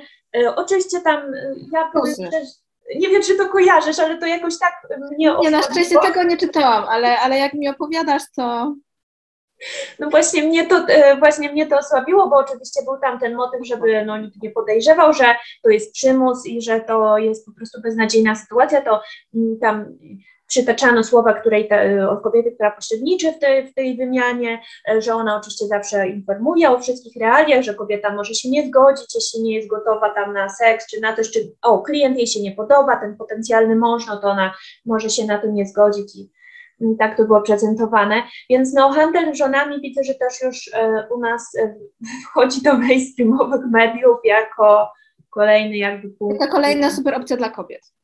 Tak, tak. I właśnie chciałam zapytać, czy w ogóle, e, w ogóle na jakiej podstawie właściwie jest to dopuszczalne, no bo niewolnictwo nie jest, wydaje się, e, prawda? No niewolnictwo nie jest, ale tutaj musimy nawiązać do e, takich, no chyba głównie radykalno-feministycznej genezy i analizy instytucji małżeństwa i mhm. czemu ta instytucja służyła i jak też bardzo ona powiedzmy na przestrzeni XX wieku zmieni, zmieniło się jako instytucja prawna.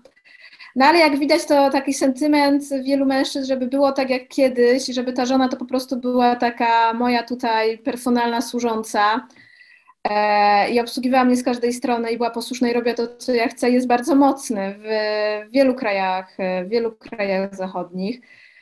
E, jak e, czytam różnego rodzaju świadectwa o handlu żonami z innych krajów, to przedstawianie, czy taka narracja, że no tutaj biedny pan stracił wszystko, on sobie tylko chciał znaleźć żonę i ją dobrze tutaj traktować i dać jej lepsze życie, to oczywiście, to oczywiście tylko z lekka się y, uśmiecham ironicznie, No bo takie bardziej jakby wyraźne, czy bardziej takie no, mm, dojmujące zjawiska handlu żonami, jakie, jakie jakby, o których my wiemy, no to to jest na przykład to jest na przykład porywanie kobiet w Laosie na przykład przez Chińczyków, no bo w Chinach jak wiemy jest bardzo duży e, jest bardzo jest no, kryzys demograficzny i jest z uwagi na selektywne aborcje płodów e, żeńskich, jest, zwłaszcza w tych młodszych, mniejszych grupach wiekowych, no w niższych warstwach społecznych jest ogromny deficyt kobiet.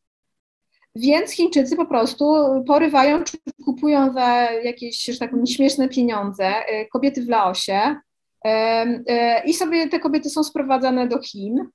E, na przykład rodziny też sprzedają te kobiety. To jest klasyka przy handlu ludźmi, że często rodzina sprzedaje e, też kobietę albo do burdelu, czy młodą dziewczynę.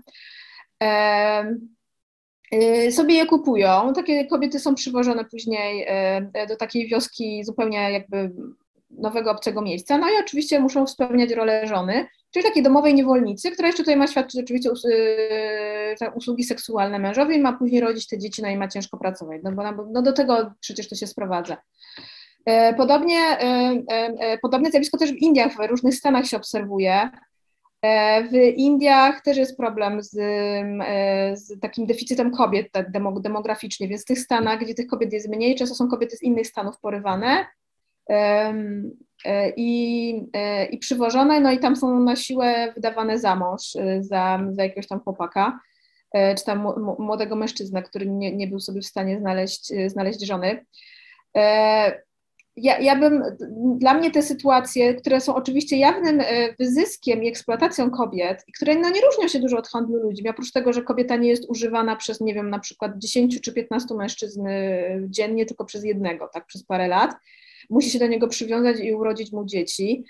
E, e, to są oczywiście sytuacje historycznie też znane, e, ale, no ale on, on, on jakby tutaj, one jakby też wyraźnie pokazuje, że ten koncept zgody, co jest zgodą, co nie jest zgodą i to absolutyzowanie zgody jako czegoś, co, że tak powiem, co jakby neutralizuje czy, y, czy legalizuje każde przestępstwo czy każdą zbrodnię, bo przecież kobieta wyraziła zgodę, pokazuje jak bardzo to jest iluzoryczne i nie da się z tego zastosować do, do większości tego typu sytuacji. No, wiele kobiet, które jest przewożonych, nie wiem, z Mołdawii do Niemiec, no też się zgadza, na przykład mają świadomość, że będą pracowały y, w seks biznesie w, w Niemczech. No, czy to znaczy, że my mamy ich mniej żałować, albo że mamy, nie wiem, E, uważać, że one nie, nie stały się ofiarami handlu ludźmi. No najczęściej nawet jeśli kobieta myśli, że będzie wiedziała, będzie wiedziała, że będzie w biznesie, absolutnie nie zdaje sobie sprawy ze skali tej eksploatacji, która ją czeka. To są jakby e, dwie, dwie różne rzeczy, to, że jej ktoś tam powiedział, albo ona może się domyśleć, albo gdyby ona była e, przezorna, albo mogłaby wiedzieć, sama jest sobie winna. No, dla mnie to jakby tutaj pokazuje wyraźnie, że absolutyzowanie, taka wręcz fetyszyzacja zgody w takich y, kwestiach też no, przemocy wobec kobiet, też takiej no, strukturalnej przemocy wobec kobiet, y, jest taką ślepą, ślepą uliczką po prostu, no, no bo możemy oczywiście romantyzować takie historie, tych, y, w Stanach Zjednoczonych są też z Rosji, tak, sprowadzane, albo, albo na, na, Kubie, jak pojadą jacyś tacy panowie około lat 50 z Hiszpanii, sobie najczęściej przywożą jakąś młodą dziewczynę z Kuby, dwudziestoletnią. Czyli może nie najczęściej, ale, ale to jest jakby znane, znane zjawisko na przykład w Hiszpanii. E, no i to jest taki ten romantyczny mit, że ona się wyrwała z biedy z biednego kraju i znalazła sobie, znalazła sobie, nie wiem, męża Niemca czy tam Hiszpana i ona teraz będzie żyła w dobrobycie na, na zachodzie, e, co jest e, co jest z jednej strony y, y, mocno romantyzowane, nie bójmy się tego powiedzieć przez popkulturę, e, z drugiej strony to jest jakaś y, strategia dla wielu kobiet, no tak czysto utylitarnie traktowana, tak, jakaś sposób przetrwania, żeby na przykład wyjechać, do, wyjechać na zachód, no to drogą matrymonialną najlepiej. I więc no, często taki pan mąż Hiszpan lat 50 to może ją lepiej traktować niż, niż mąż Kubańczyk, tak? Czy tam jej narzeczony. E, przynajmniej tam przez jakiś czas albo w, w iluś aspektach. Więc, więc oczywiście wiele, wiele kobiet e, podchodzi tak utylitarnie do tego rodzaju, no, w cudzysłowie, mo, możliwości albo opcji, no, ale, ale to jakby to różne odcienie czy, czy niuanse tego zjawiska no nie zmieniają faktu, że handel żonami, nie wiem, jak w Laosie czy, czy tam w Indiach, no, no to, to jest po prostu handel ludźmi i to jest wielkie krzywdzenie kobiet. No i my nie chcemy jako kobiety, jako, jako grupa czy jako połowa ludzkości być traktowane w ten sposób przez drugą połowę ludzkości. E, I, I, tyle. I też nie chcemy, żeby jakby instytucja małżeństwa no, na tym miała, miała polegać.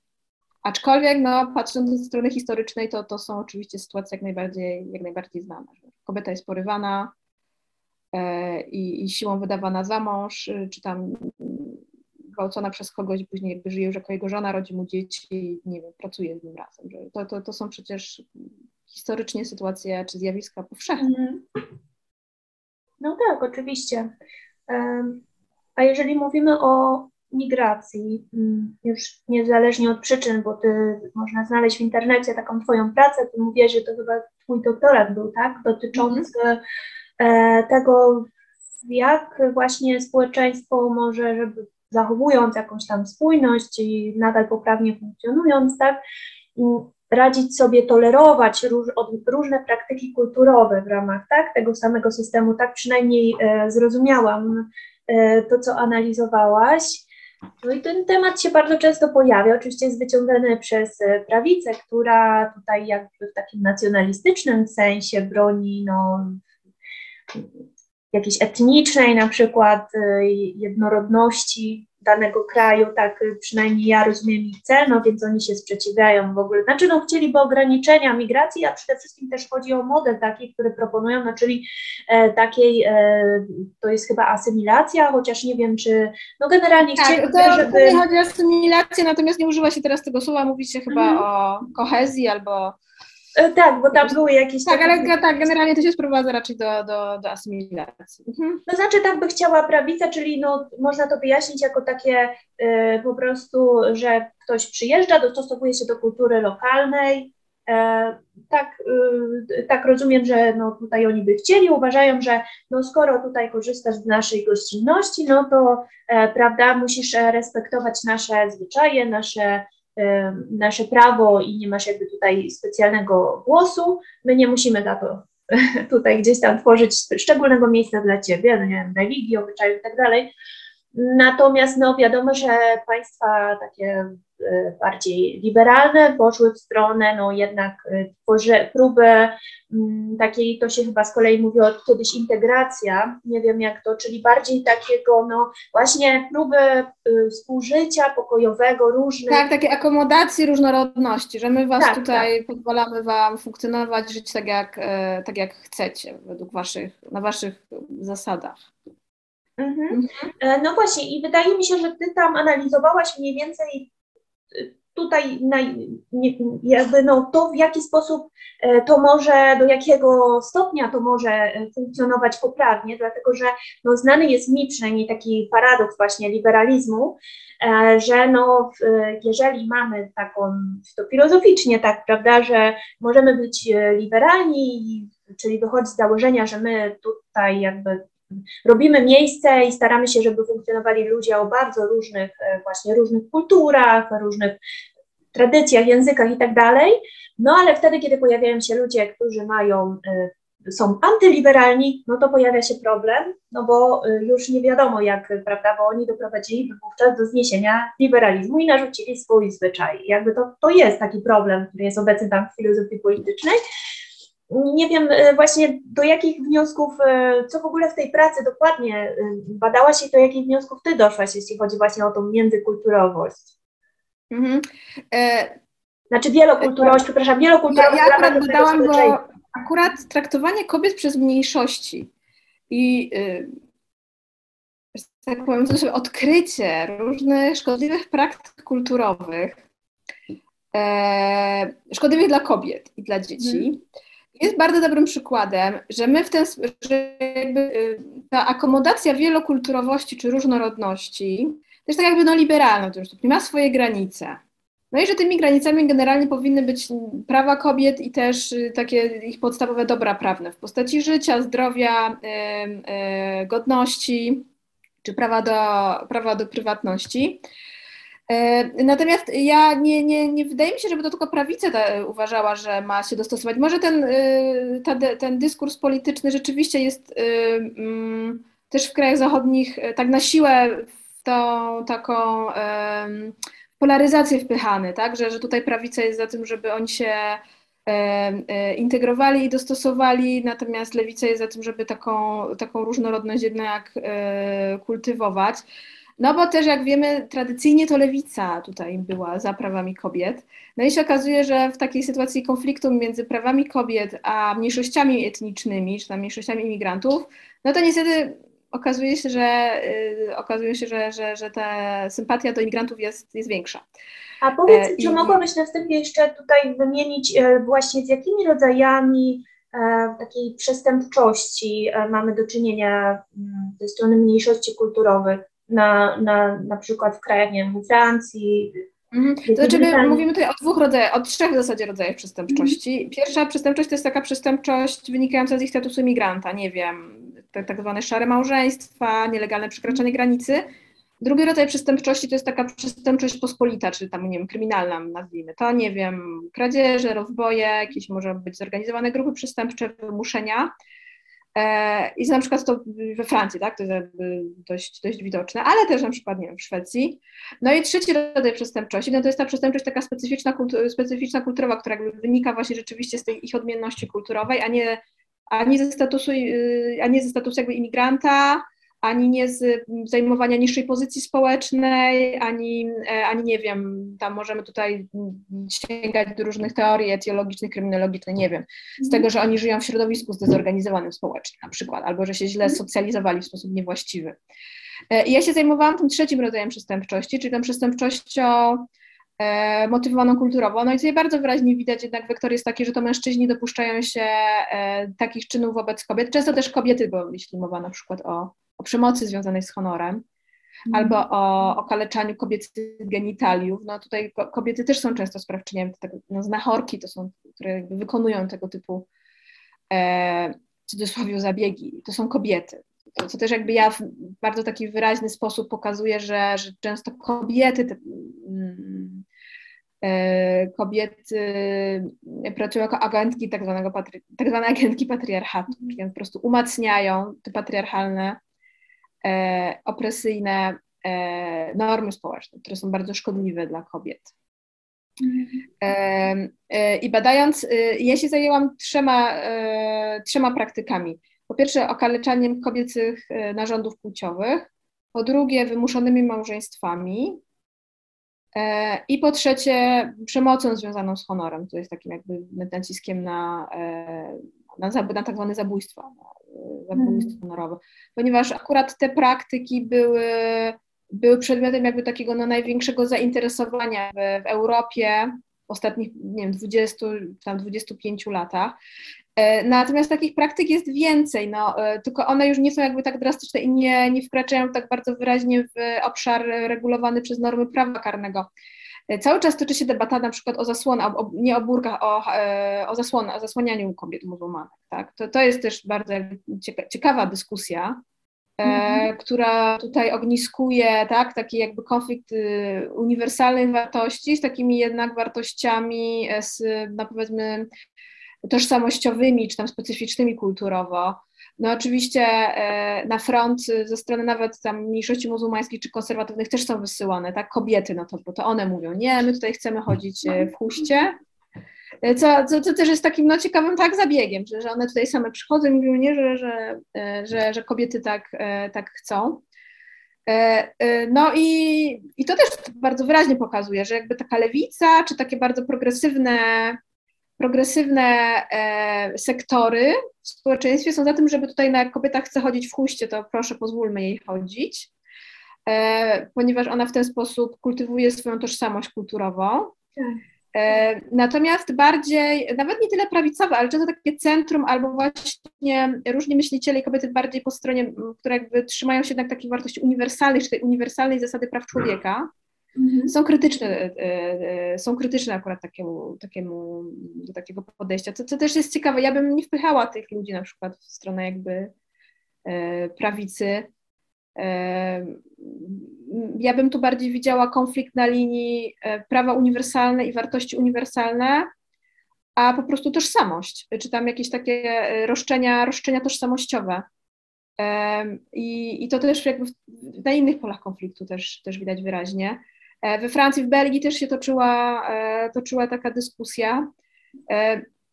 No i oczywiście mnie jakby jako kobiecie, która ma feministyczne poglądy, no trudno jest zakazywać jakiejś kobiecie, nie, ty nie możesz nosić tak, chusty, bo, bo to jest złe i jestem jak najdalsza od tego.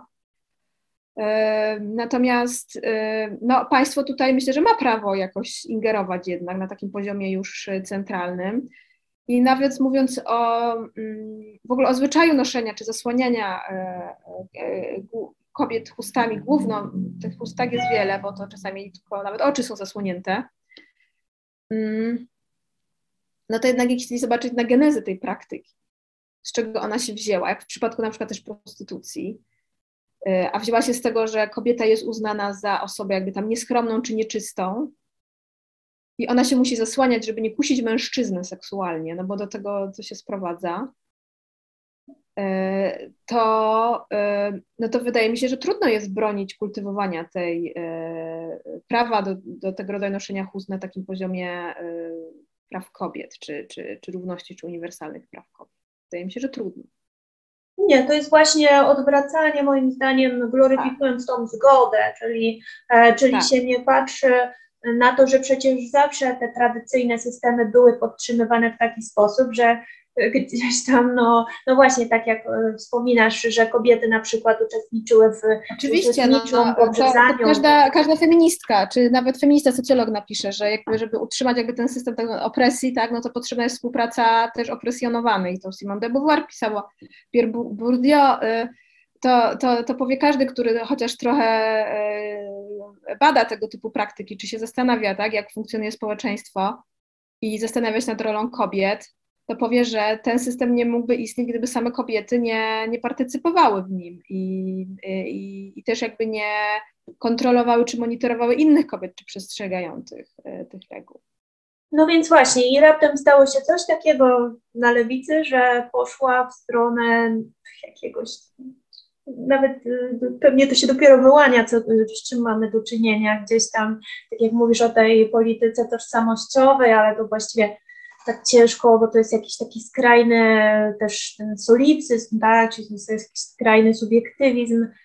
E, no i tak, i takie wystawianie niestety tych jednostek przez to, przez odejście od systemowej analizy, wystawianie jednostek no, no, na bycie wyzyskiwanymi w różny, w różny sposób, nawet i kulturowo, i ekonomicznie. To znaczy, my doszliśmy w ogóle, przepraszam, że przerwę, do takiego chyba momentu w debacie publicznej, że y, nie ma miejsca na żadną systemową i szerszą albo ogólną analizę zjawiska, bo zawsze oponenci wystawią, przyjdzie jedna osoba i powie, nie, bo ja tak nie uważam. Mhm, tak, nawet tak. jak z tą debatą o noszeniu chust. No nie, bo ja lubię noszenie chusty, mi się to podoba, więc ja tak, to jest moja wolność i moje wyzwolenie. Ja tak, ja tak chcę i jakby to, że tam, nie wiem, e, w Afganistanie kobiety są zmuszone do noszenia burek i że to jest, e, i że, że, że my, my jesteśmy tym oburzeni, to nie jest ważne. Nie, ja tutaj chcę nosić chustę, bo ja tak chcę i wy macie to uszanować i macie tutaj dla tych, nie wiem, pięciu czy tam dwudziestu milionów kobiet też w takim razie e, e, nie uchwalać żadnych przepisów, które by, by im tego nie nakazywały. To jest ciekawy paradoks. Też w przypadku, w przypadku no, prostytucji to też bardzo widać. Tak, tak. Mhm. E, ja chciałam jeszcze przejść trochę dalej tą, tą kwestię antydyskryminacyjną, bo przyszło mi e, do głowy w pewnym momencie, jakby na początku oczywiście zgadzałam się z całą tą ideą, e, że powinniśmy tworzyć prawo antydyskryminacyjne wobec e, różnych grup kobiet, potem to zostało przede wszystkim, tak, potem to chyba zostało rozszerzone i tych grup, no najpierw to była religia, przepraszam, tak, tak pochodzenie etniczne i to zresztą mamy u nas chyba, nie wiem, w konstytucji, no w każdym razie w, w wielu e, aktach prawnych e, właśnie ochronę ze względu na jakieś tego typu cechy, no później doszły Doszła też płeć oczywiście, no ale potem doszła też e, orientacja seksualna, no i w końcu teraz mamy te postulaty ochrony tożsamości płciowej i um, no i właśnie, i chciałam zapytać jak najpierw ogólnie, co w ogóle myślisz no, na ten temat, czy to jest konieczne, ponieważ kontrargumentacja do tego jest e, taka, że w pewien sposób my nie tyle no, e, chroniąc e, różne grupy w taki szczególny sposób, to właściwie no, najczęściej prowadzi to do, do ich uprzywilejowania. To znaczy, że ta jednak ta polityka antydyskryminacyjna odwraca jakby sytuację i że może to nie jest dobre podejście do sprawiedliwości, tak? Taka, taka jest argumentacja. Jak ty na to patrzysz? E, przyznam się, że ja, ja, mam coraz bardziej ambiwalentny stosunek do, jakby do rozwoju w ogóle polityki czy prawa antydyskryminacyjnego. E, jeszcze parę lat temu byłam oczywiście bardzo entuzjastycznie nastawiona do, do, do idei całej. E, natomiast widząc rozwój, rozwój e, tego, tego zjawiska i też widząc w jaki sposób, no właśnie, to też może być używane no w drugą stronę, mówiąc w cudzysłowie, no mam coraz większe wątpliwości. No, trudno mi jest uciec tu jednak od dostrzegania tego paradoksu, że z jednej strony te postępowe grupy, grupy mm, głównie lewica na przykład jest bardzo oburzona, że tutaj jest w ogóle skryminalizowana obraza uczuć religijnych, ale z drugiej strony oni przez na przykład kryminalizację mowy nienawiści, czy tam przez no to jest de facto lustrzane odbicie, tak, kryminalizacji często właśnie obrazy czyichś uczuć po prostu i, i możliwości ścigania takich osób. Więc y, powiem szczerze, że, że, że widzę tutaj paradoksy i sprzeczności, których nie jestem w stanie jakoś w żaden jakiś taki logiczny sposób rozwikłać, poza takim prostym wytłumaczeniem, że każda z tych grup jest jakoś, ma swoją ideologię, jest ideologicznie bardzo politycznie motywowana. Mhm. I nie waha się używać tego rodzaju przepisów, bo z jednej strony tu mamy obrazy uczuć religijnych, a z drugiej strony są te przepisy jakby antydyskryminacyjne i nie waha się używać tych zapisów prawnych albo domagać się kolejnych zmian legislacyjnych wyłącznie w swoim interesie i często bardzo instrumentalnie i wybiórczo traktując jakiekolwiek nadużycia z ich własnej strony wobec drugiej strony.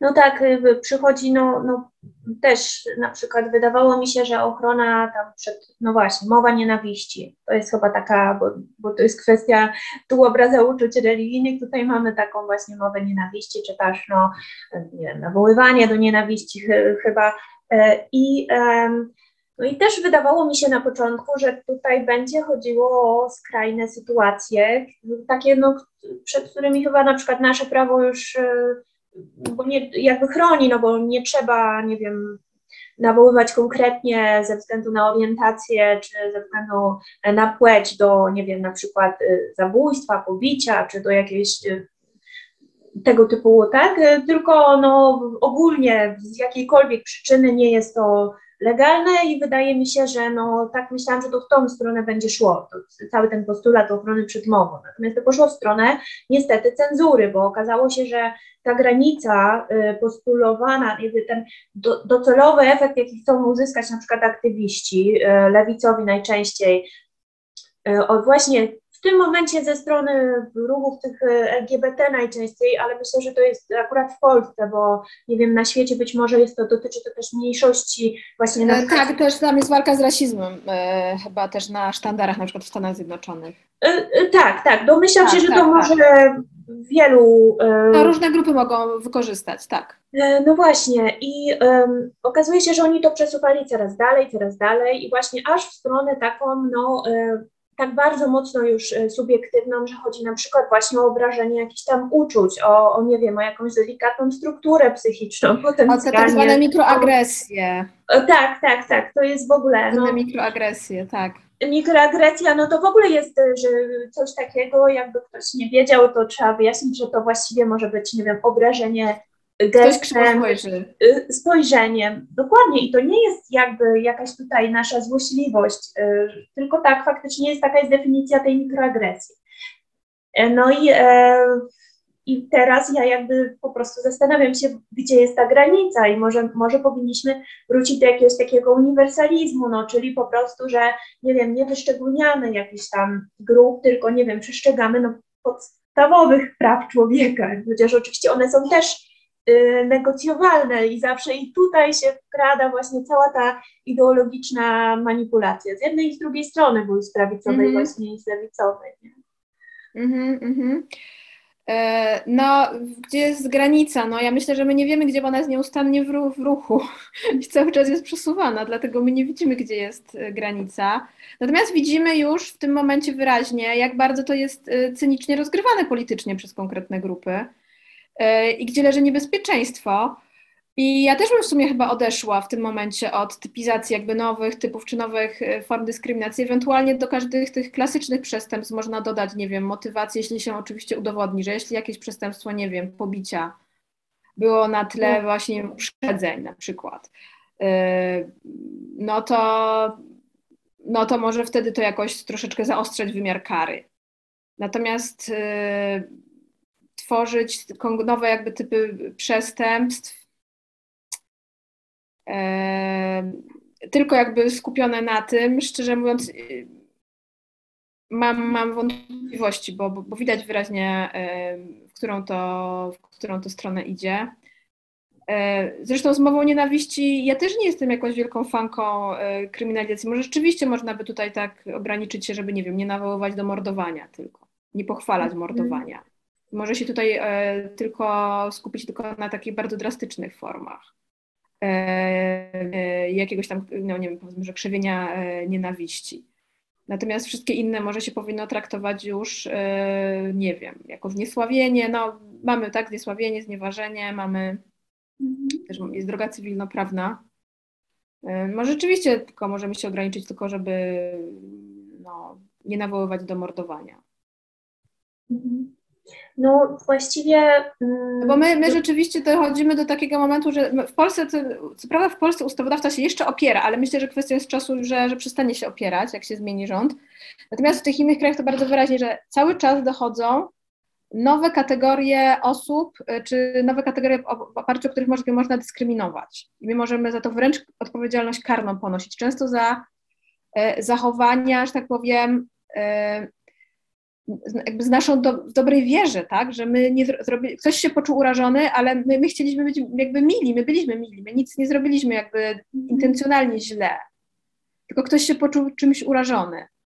No ale E, to chyba Ciebie spotkało, bo tak można, może przejdziemy do takiej najbardziej kontrowersyjnej części, no bo napisałaś e, artykuł w kulturze liberalnej i wtedy zaczął się ten cały cancel, e, czyli takie no, próba wyrzucenia Ciebie z, z debaty publicznej jakby, tak, z, z mediów, e, ale również e, w konsekwencji no, z, nawet próbowano odwołać Twój wykład właśnie dotyczący kobietobójstwa, no, od te, tego, od czego zaczęłyśmy, a przez to, że w tym artykule wypowiedziałaś się no, tutaj na temat konfliktu pomiędzy e, potencjalnego pomiędzy prawami kobiet a postulatami związanymi na przykład chyba z samoidentyfikacją płci, wtedy było to tak, nie wiem, czy tam też kwestie uznawania tożsamości, e, przepraszam, ochrony tożsamości właśnie przed mową jakąś nienawiści poruszałeś. No w każdym razie e, dotyczyło to tego, co tutaj często w tych filmach e, poruszam z różnymi właśnie e, feministkami, czyli no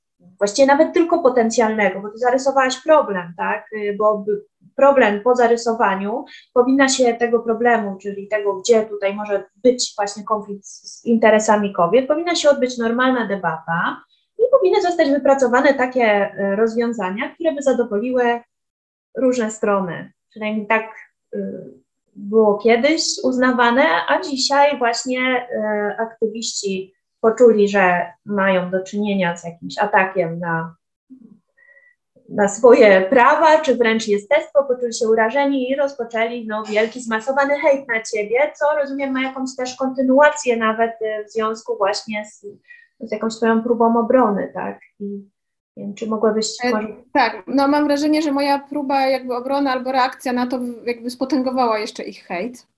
Mhm. E, Natomiast, no tak, ja zwróciłam tylko uwagę na jakby poten, na, nawet nie potencjalny, bo ten konflikt interesów, on jest jakby faktycznie już zauważany i, e, i obserwowany w, w innych krajach. E, Zwróciłam uwagę na konflikt interesów między postulatami tam ruchu, os, ruchu osób trans, czy tam transaktywistów, bo też nie wszystkie jakby osoby trans, czy tam transpłciowe, seksualne się jakby identyfikują z tymi, czy zgadzają się, popierają te, te postulaty. E, więc zwróciłam uwagę na jakby konflikt interesów Mhm. między postulatami transaktywizmu a prawami kobiet. To rzeczywiście wywołało, wywołało duży hejt. Yy, natomiast, yy, którego powiem szczerze, no nie, spo, nie, nie spodziewałam się, że, że, że aż tak. Był on mało merytoryczny, bo, bo tam nie było jakby jakiejś wielkiej polemiki czy, czy dyskusji z, z, z moimi argumentami. E, natomiast je, jeśli ja bym tu miała jakąś taką refleksję, to to, że e, jeśli rzeczywiście tutaj transaktywizm nie zagraża prawom kobiet i że feminizm musi być tylko transinkluzywny, no to, to zachowanie transaktywistów też wobec mnie, czy feministek, które w jak najmniejszym stopniu kwestionują ich, ich dogmaty czy postulaty, jednak jest to i w jawnej sprzeczności z tego typu twierdzeniami. E, I, I tyle. To chyba kiedyś J.K. Rowling chyba też niedawno takiego tweeta popełniła, że no tak, jak chcecie nas przekonać, że, że nie zagrażacie kobietom, no to przestańcie tutaj nas nękać, grozić nam i, tak. i nas atakować. I czy fizycznie atakować, bo przecież dochodzi do aktów fizycznej, y, fizycznej przemocy. E, no ale jakby transaktywiści tego, tego nie widzą, że jakby to samo ich zachowanie chyba w największym stopniu e, jednak daje świadectwo tego, że, że, że, że jednak jest chyba coś na rzeczy i jakiś chyba konflikt z ich strony jest. Właśnie, ja mam takie poczucie, no bo przypominając, bo to był artykuł chyba pierwszy w 2020, potem, y, kiedy była ta cała sprawa y, z aktywistą, y, podawał się za osobę niebinarną, Margot, tak, Margot, tak. on się nazywał i no właśnie, i wtedy mm, pomimo tego, że to nawet nie, człowiek nie mówił, że jest osobą transpłciową, i, czyli uważa, że jest tożsamość tak twierdzi żeńską. Chyba zmienił, y, zmienił chyba nawet, teraz chyba jest osobą chyba gender fluid, nie, ale nie wiem. Ja nie wiem, szczerze naprawdę nie śledzę, tak, no ale tak. wtedy stał się bardzo popularny, no bo doszło do faktycznie jakichś silnych protestów y, w Warszawie, tak, gdzie tak. no miał zostać aresztowany. I też zwróciłaś uwagę, że no w ogóle nikt tutaj nie podjął tej problematyki, że y, wszyscy uznali, że skoro uważa, że jest osobą niebinarną, to właściwie jest osobą transpłciową, czyli właściwie czuje się kobietą i powinien przebywać, e, trafić do aresztu e, na oddział e, żeński, tak? Kobiecy. Kobiecy. I ty na to zwróciłaś uwagę, że no jest to, nie wiem, mogłabyś przypomnieć może, co ty tam ogólnie napisałaś wtedy. Nie no, ja zwróciłam uwagę, że, że osoba, która tak naprawdę nigdzie po pierwsze wprost nie powiedziała, że jest kobietą, ale to jest mężczyzna, który się zachowuje jak mężczyzna, wygląda jak mężczyzna, e, który, e, no, no co więcej, widzieli wszyscy, że też ma takie zachowania agresywne, no nie chcę powiedzieć typowo mhm. męskie, bo nie wszyscy mężczyźni mają takie zachowania, ale statystycznie patrząc, to mężczyźni te takie mają, a raczej nie kobiety. Mhm. E, że miałby się znaleźć e, w celi, w celi z kobietami. Zwróciłam uwagę na po prostu na to, na co nikt nie zwrócił uwagi, czyli no ale co z tymi kobietami tak. w celi, kiedy trafia taki pan e, czy taka osoba do celi. I, I to rzeczywiście wywołało jakieś poruszenie, natomiast wtedy ja nie zauważyłam, żeby jakiś był duży hejt. Ten hejt się zaczął w, pod koniec kwietnia, w maju zeszłego roku po mojej recenzji książki e, Rebeki Solnit, Matka Wszystkich Pytań, no i tam dosłownie chyba hejterzy wyciągnęli bodajże jedno zdanie czy, czy dwa zdania z tej, e, z tej książki. E, natomiast no, tutaj też nikt nie, nie dał odpowiedzi na to, co, co z kobietami w takich, w takich No właśnie, to jest, bo no w ogóle nie wiem, może warto przypomnieć, że to o co chodzi tak zwanym terwką, bo tak oni to nazywają, czyli że feministkom, które wykluczają osoby transpłciowe, uważam, że to jest całkiem trafna by była nazwa, jeśli by mówić, że z feminizmu, no bo, no bo jakby na przykład trans mężczyzn, znaczy przepraszam, trans kobiety, no bo to jakby dla mnie by było w ogóle nieobraźliwe. No ale powiedzmy, że oni to traktują jako jakiś epitet, tak? Mm, I chodzi tutaj o to, y, między innymi właśnie. Oni to ewidentnie mamy... traktują jako takie, przepraszam, no ale oni to traktują w moim przekonaniu i nie tylko w moim, jako taki sygnał do ataku, że nazwie się tak jakąś kobietę i w takim tak. razie możemy ją powoli atakować, no.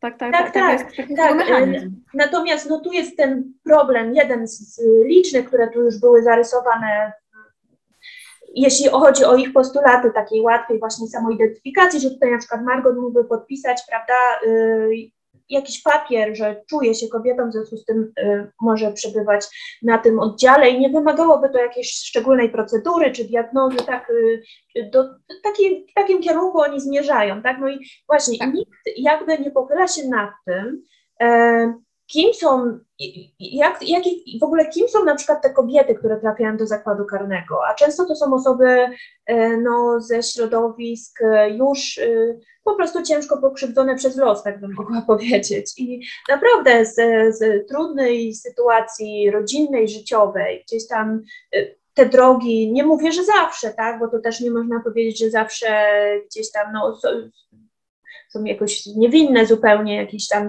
czynów, za które tam przebywają. Natomiast no faktycznie ich sytuacja jest trudna, często były ofiarami przemocy i teraz mają pogodzić się z tym, że y, muszą y, poświęcić jakby swój komfort na rzecz komfortu innego człowieka. I, I to budzi po prostu sprzeciw nasz, tak? I Może niesłusznie, no bo kobiety, my jesteśmy od 10 tysięcy lat w sumie uczone tego, że mamy poświęcić swój komfort na rzecz komfortu innych istot, czy tam dzieci, które nosimy w brzuchu i rodzimy, czy mężczyzn, tak, którym służymy.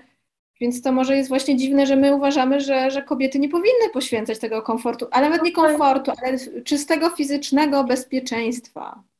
no, E, My jesteśmy w sumie socjalizowane do tego od, od tysięcy lat E, i, i może rzeczywiście no to y, takie jest y, radykalne i kontrowersyjne stwierdzenie, że tutaj no jednak dla mnie ważniejsze jest bezpieczeństwo kobiet w tej celi niż, niż tego mężczyzny biologicznego, który by tam miał trafić i jego uczuć, że, że jednak dla mnie ważniejsze jest bezpieczeństwo kobiet niż, niż uczucia mężczyzn. No tak, no tutaj trochę pewnie e, ironizujesz, tak, jeśli, e, jeśli o to chodzi, no bo no, no po prostu jeżeli ktoś e, ma poglądy feministyczne, czyli no, deklaruje tak politycznie, że kwestie kobiet są ważne dla niej na przykład, tak, to wtedy no, oczywiste jest, że zgłosi tego typu problem. No i nie rozumiem, co stało się z feminizmem e, głównego nurtu. Jeszcze po największych chyba protestach e, kobiecych, jakie w tym kraju miały miejsce, że skręciły tak, jakby zrobiły, nie wiem, trzy, 30 kroków w tył i uznają, że e, no właśnie, uznają to, co my mówimy za wykroczenie jakieś w ogóle, za, za coś niedopuszczalnego. Nie wiem, czy chciałabyś, bo pewnie będziemy tak powoli zmierzać do końca, bo wiem, że, że, że mm, też masz ograniczony czas. E, Nie wiem, czy chciałabyś trochę powiedzieć, e, no, jak te Twoje konflikty z aktywistami się rozwinęły, czy to ma jakąś, no bo Ty dostawałaś liczne groźby, tak? E, Mówiłaś też o tym, że Cię to dużo kosztowało psychicznie, bo też i byłaś wtedy w ciąży, też e, no w- m, absolutnie mnie to nie dziwi, to co e, oni robią jest szokujące i naprawdę może prowadzić do, no, do traumy, tak, bo wysyła, wysyła, nie wiem, oni wysyłają nie tylko teksty, nie tylko robią zmasowane jakieś tam skoordynowane ataki na jakieś profile w social mediach, nie tylko, rozumiem, u Ciebie to wyszło też dalej, czyli pisano jakieś protesty przeciwko Tobie na uczelni, tak? Mogłabyś Tak. coś tutaj powiedzieć o, na ten temat? Wiesz co, na razie chyba nie chciałabym tutaj Mhm. zdradzać szczegółów. E, mogę powiedzieć, że, że mnie to kosztowało bardzo dużo. Jeśli nawet teraz akurat ten hejt nie ma takiej skali, jak, jak to miało miejsce rok temu, nadal są transaktywiści, którzy regularnie piszą o mnie. No i zresztą moje nazwisko jakoś tam już chyba zapisało się w pamięci e, wielu osób jako nazwisko tego, nie wiem, potwora, tak? Czy tej mm, e, e, kobiety, o której oni mówią, tak zwany, tak zwany TERF. E, Aktualnie toczą się, toczą się lub mają się jakoś zacząć postępowania sądowe wobec, wobec kilku osób. No, zdaję sobie sprawę, że w zasadzie ja bym musiała pozwać chyba połowę internetu, ale tutaj nie ma takich absolutnie możliwości. Natomiast jeśli miałabym się pokusić na taką jakby refleksję ogólną, to bym powiedziała, że bardzo mi to unaoczniło też to, co mnie spotkało, jak bardzo trudno jest walczyć z hejtem, e, z takim tłumem internetowym e, i jak bardzo człowiek jest bezbronny też tak pod względem nawet, e, nawet prawnym czy instytucjonalnym. Niestety polski internet, to jest media antyspołecznościowe, nie bójmy się tego powiedzieć, tak Bojan chyba Stanisławski mówi. To jest trochę taki obszar eksterytorialny, który jest wyjęty spod regulacji i obowiązy obowiązywania normy polskiego prawa, niestety. No ja nie mam jakby możliwości, albo ta możliwość jest bardzo utrudniona, dochodzenia swoich praw, którymi kto, ktoś narusza w, w internecie. E, co więcej, algorytmy i w ogóle taka polityka mediów społecznościowych, bo to już też zostało jakby wyraźnie ujawnione w zeszłym roku, jednak te algorytmy są nastawione na podsycanie emocji, podsycanie hejtu, tego typu, tego typu sytuacji, no bo to generuje ruch na stronie po prostu i większe, większe zasięgi, ale też większe pieniądze po prostu dla, dla właścicieli e, tych platform. E, I to jest ich celowa, celowa polityka. Ich celową polityką to jest właśnie wspieranie hejterów, e, no ale też ich celową polityką to jest promowanie pewnych ideologii czy poglądów, z którymi oni osobiście się zgadzają. Mm, głównie to są oczywiście wykształceni, bardzo bogaci ludzie żyjący w Dolinie Krzemowej, w, tak, w Kalifornii, czy tam różnych ideologii politycznych a nie, a nie jakby wolnej jakby debaty publicznej, czy, czy, czy wolności słowa, czy możliwości prezentowania w normalny sposób e, swoich, e, swoich poglądów, różnych poglądów.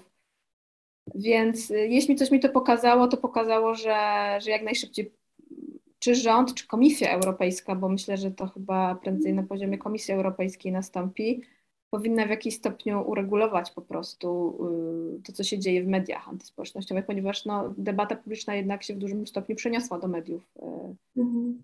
Y, do mediów, do internetu czy do, do mediów społecznościowych, które mają takie algorytmy, że mm, promują skrajne poglądy, które nie są reprezentatywne dla większości społeczeństwa Promuje się tak zwane clickbaity, różne kontrowersyjne tytuły e, czy tematy.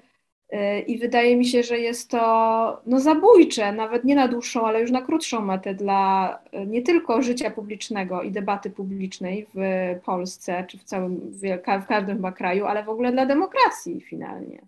Tak.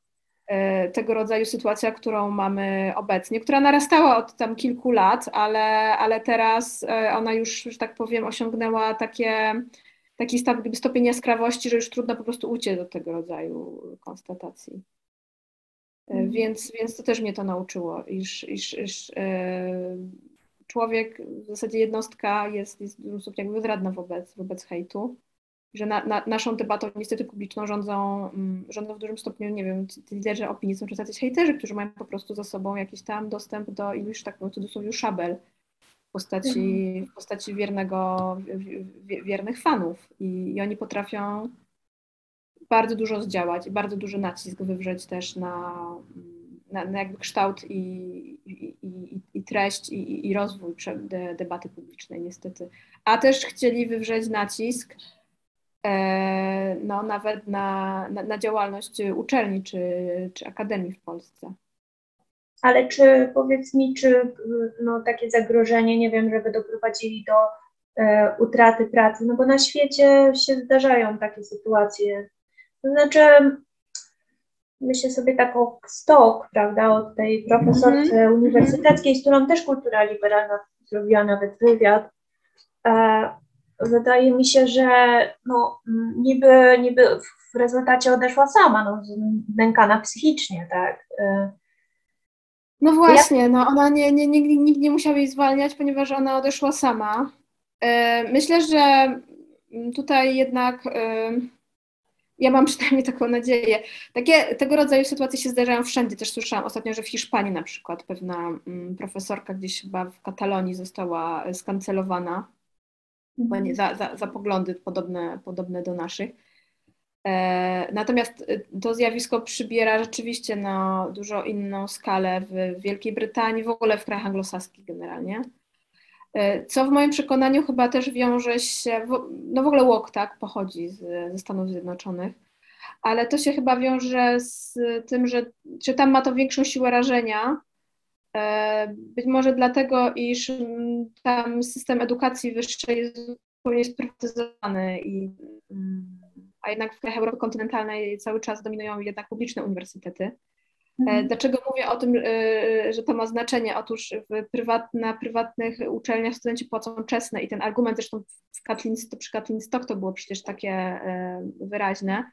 Oni zawsze mogą krzyczeć, płacimy, więc wymagamy, albo nie będziemy płacić tutaj za trzymanie transfobów. E, co jest dla mnie absolutnym paradoksem i jakąś ironią historii, że studenci o takim, rozumiem, e, światopoglądzie lewicowym, e, antykapitalistycznym, używają tego typu argumentów, żeby wymóc coś na władzach uczelni albo pozbyć się czy atakować, atakować profesora uczelni. To jest dla mnie E, zupełnie niezrozumiałe. E, gdyby nie było tak przerażające, to byłoby zabawne. Może to, w każdym razie, w każdym razie w tych krajach, gdzie, gdzie uniwersytety nadal największe, czy cały system jest jednak jeszcze mimo wszystko publiczny, być może ten, ten nie, nie, nie, nie rozwinie się no, do takiego stopnia jak, e, jak w Wielkiej Brytanii. Chciałabym w to wierzyć. Natomiast, y, natomiast y, nie zmienia to faktu, że bardzo duża część takiej elity akademickiej, zwłaszcza z pola nauk humanistycznych, również w Polsce, jednak ma takie poglądy no, łokeistyczne. Wydaje mi się też, nie, nie, nie bójmy się tego powiedzieć, że, że, że naprawdę w to, w to wierzą. Znaczy, ale no właśnie, już może nie będziemy tego rozwijać, ale brakuje nadal dobrego opisania, co tak, co tak naprawdę wierzą, bo tak jak tutaj mówiłaś, y, był ten poruszony ten temat y, właśnie granic tej antydyskryminacji, tak, to wydaje się, że oni um, tak naprawdę, nie wiem, czy zdają sobie, na ile sobie zdają sprawę z tego, że wierzą w to, że chcieliby po prostu, żeby świat działał dokładnie tak, jak oni sobie życzą, czyli tak naprawdę ich e, wiara ma taki autorytarny charakter. Nie wiem, czy, mm-hmm. czy, czy mhm. Ale wie, wielu, wielu opisów tutaj jeszcze brakuje, jak do tego doszło i e, w tym sensie jest to ciekawe zagadnienie, ciekawe i przerażające. Tak, tak, będziemy, będziemy obserwować, jak się, jak się będzie rozwijało. My jesteśmy chyba tylko tak w sumie bladym odbiciem tego, co się dzieje na Zachodzie, yy, zwłaszcza w Stanach Zjednoczonych, bo, bo te, te wojny u nas to są w dużym stopniu przyklejone yy, z Zachodu. E, no więc zobaczymy, jak to będzie się, jak to będzie się rozwijało na, na zachodzie. No i w jaki stopniu to będzie, że tak powiem, akomodowane w, w Polsce, w polskiej debacie publicznej. Ja chciałabym wierzyć, że gdy ureguluje się w jakiś stopniu działalność mediów społecznościowych czy antyspołecznościowych, to Komisja Europejska szykuje chyba takie dwa akty prawne, kiedy będzie można w większym stopniu jednak e, reagować chyba na hejt, czy nie wiem, będą jakieś instytucje odwoławcze, będzie można to zgłaszać to, to być może to w jakimś stopniu się trochę, trochę przynajmniej ureguluje, ale, ale zobaczymy, zobaczymy. Dobra. Wiesz co, no dziękuję Ci bardzo za dużo wiedzy, które, które przekazałaś. Właśnie za tym mi zależało, żeby ktoś, kto się zna, trochę opowiedział o, o, o tych problemach e, w feminizmie. No dobra, to, to e, no tak. Dobra, to dziękuję to bardzo za, za rozmowę. Mi również było bardzo miło.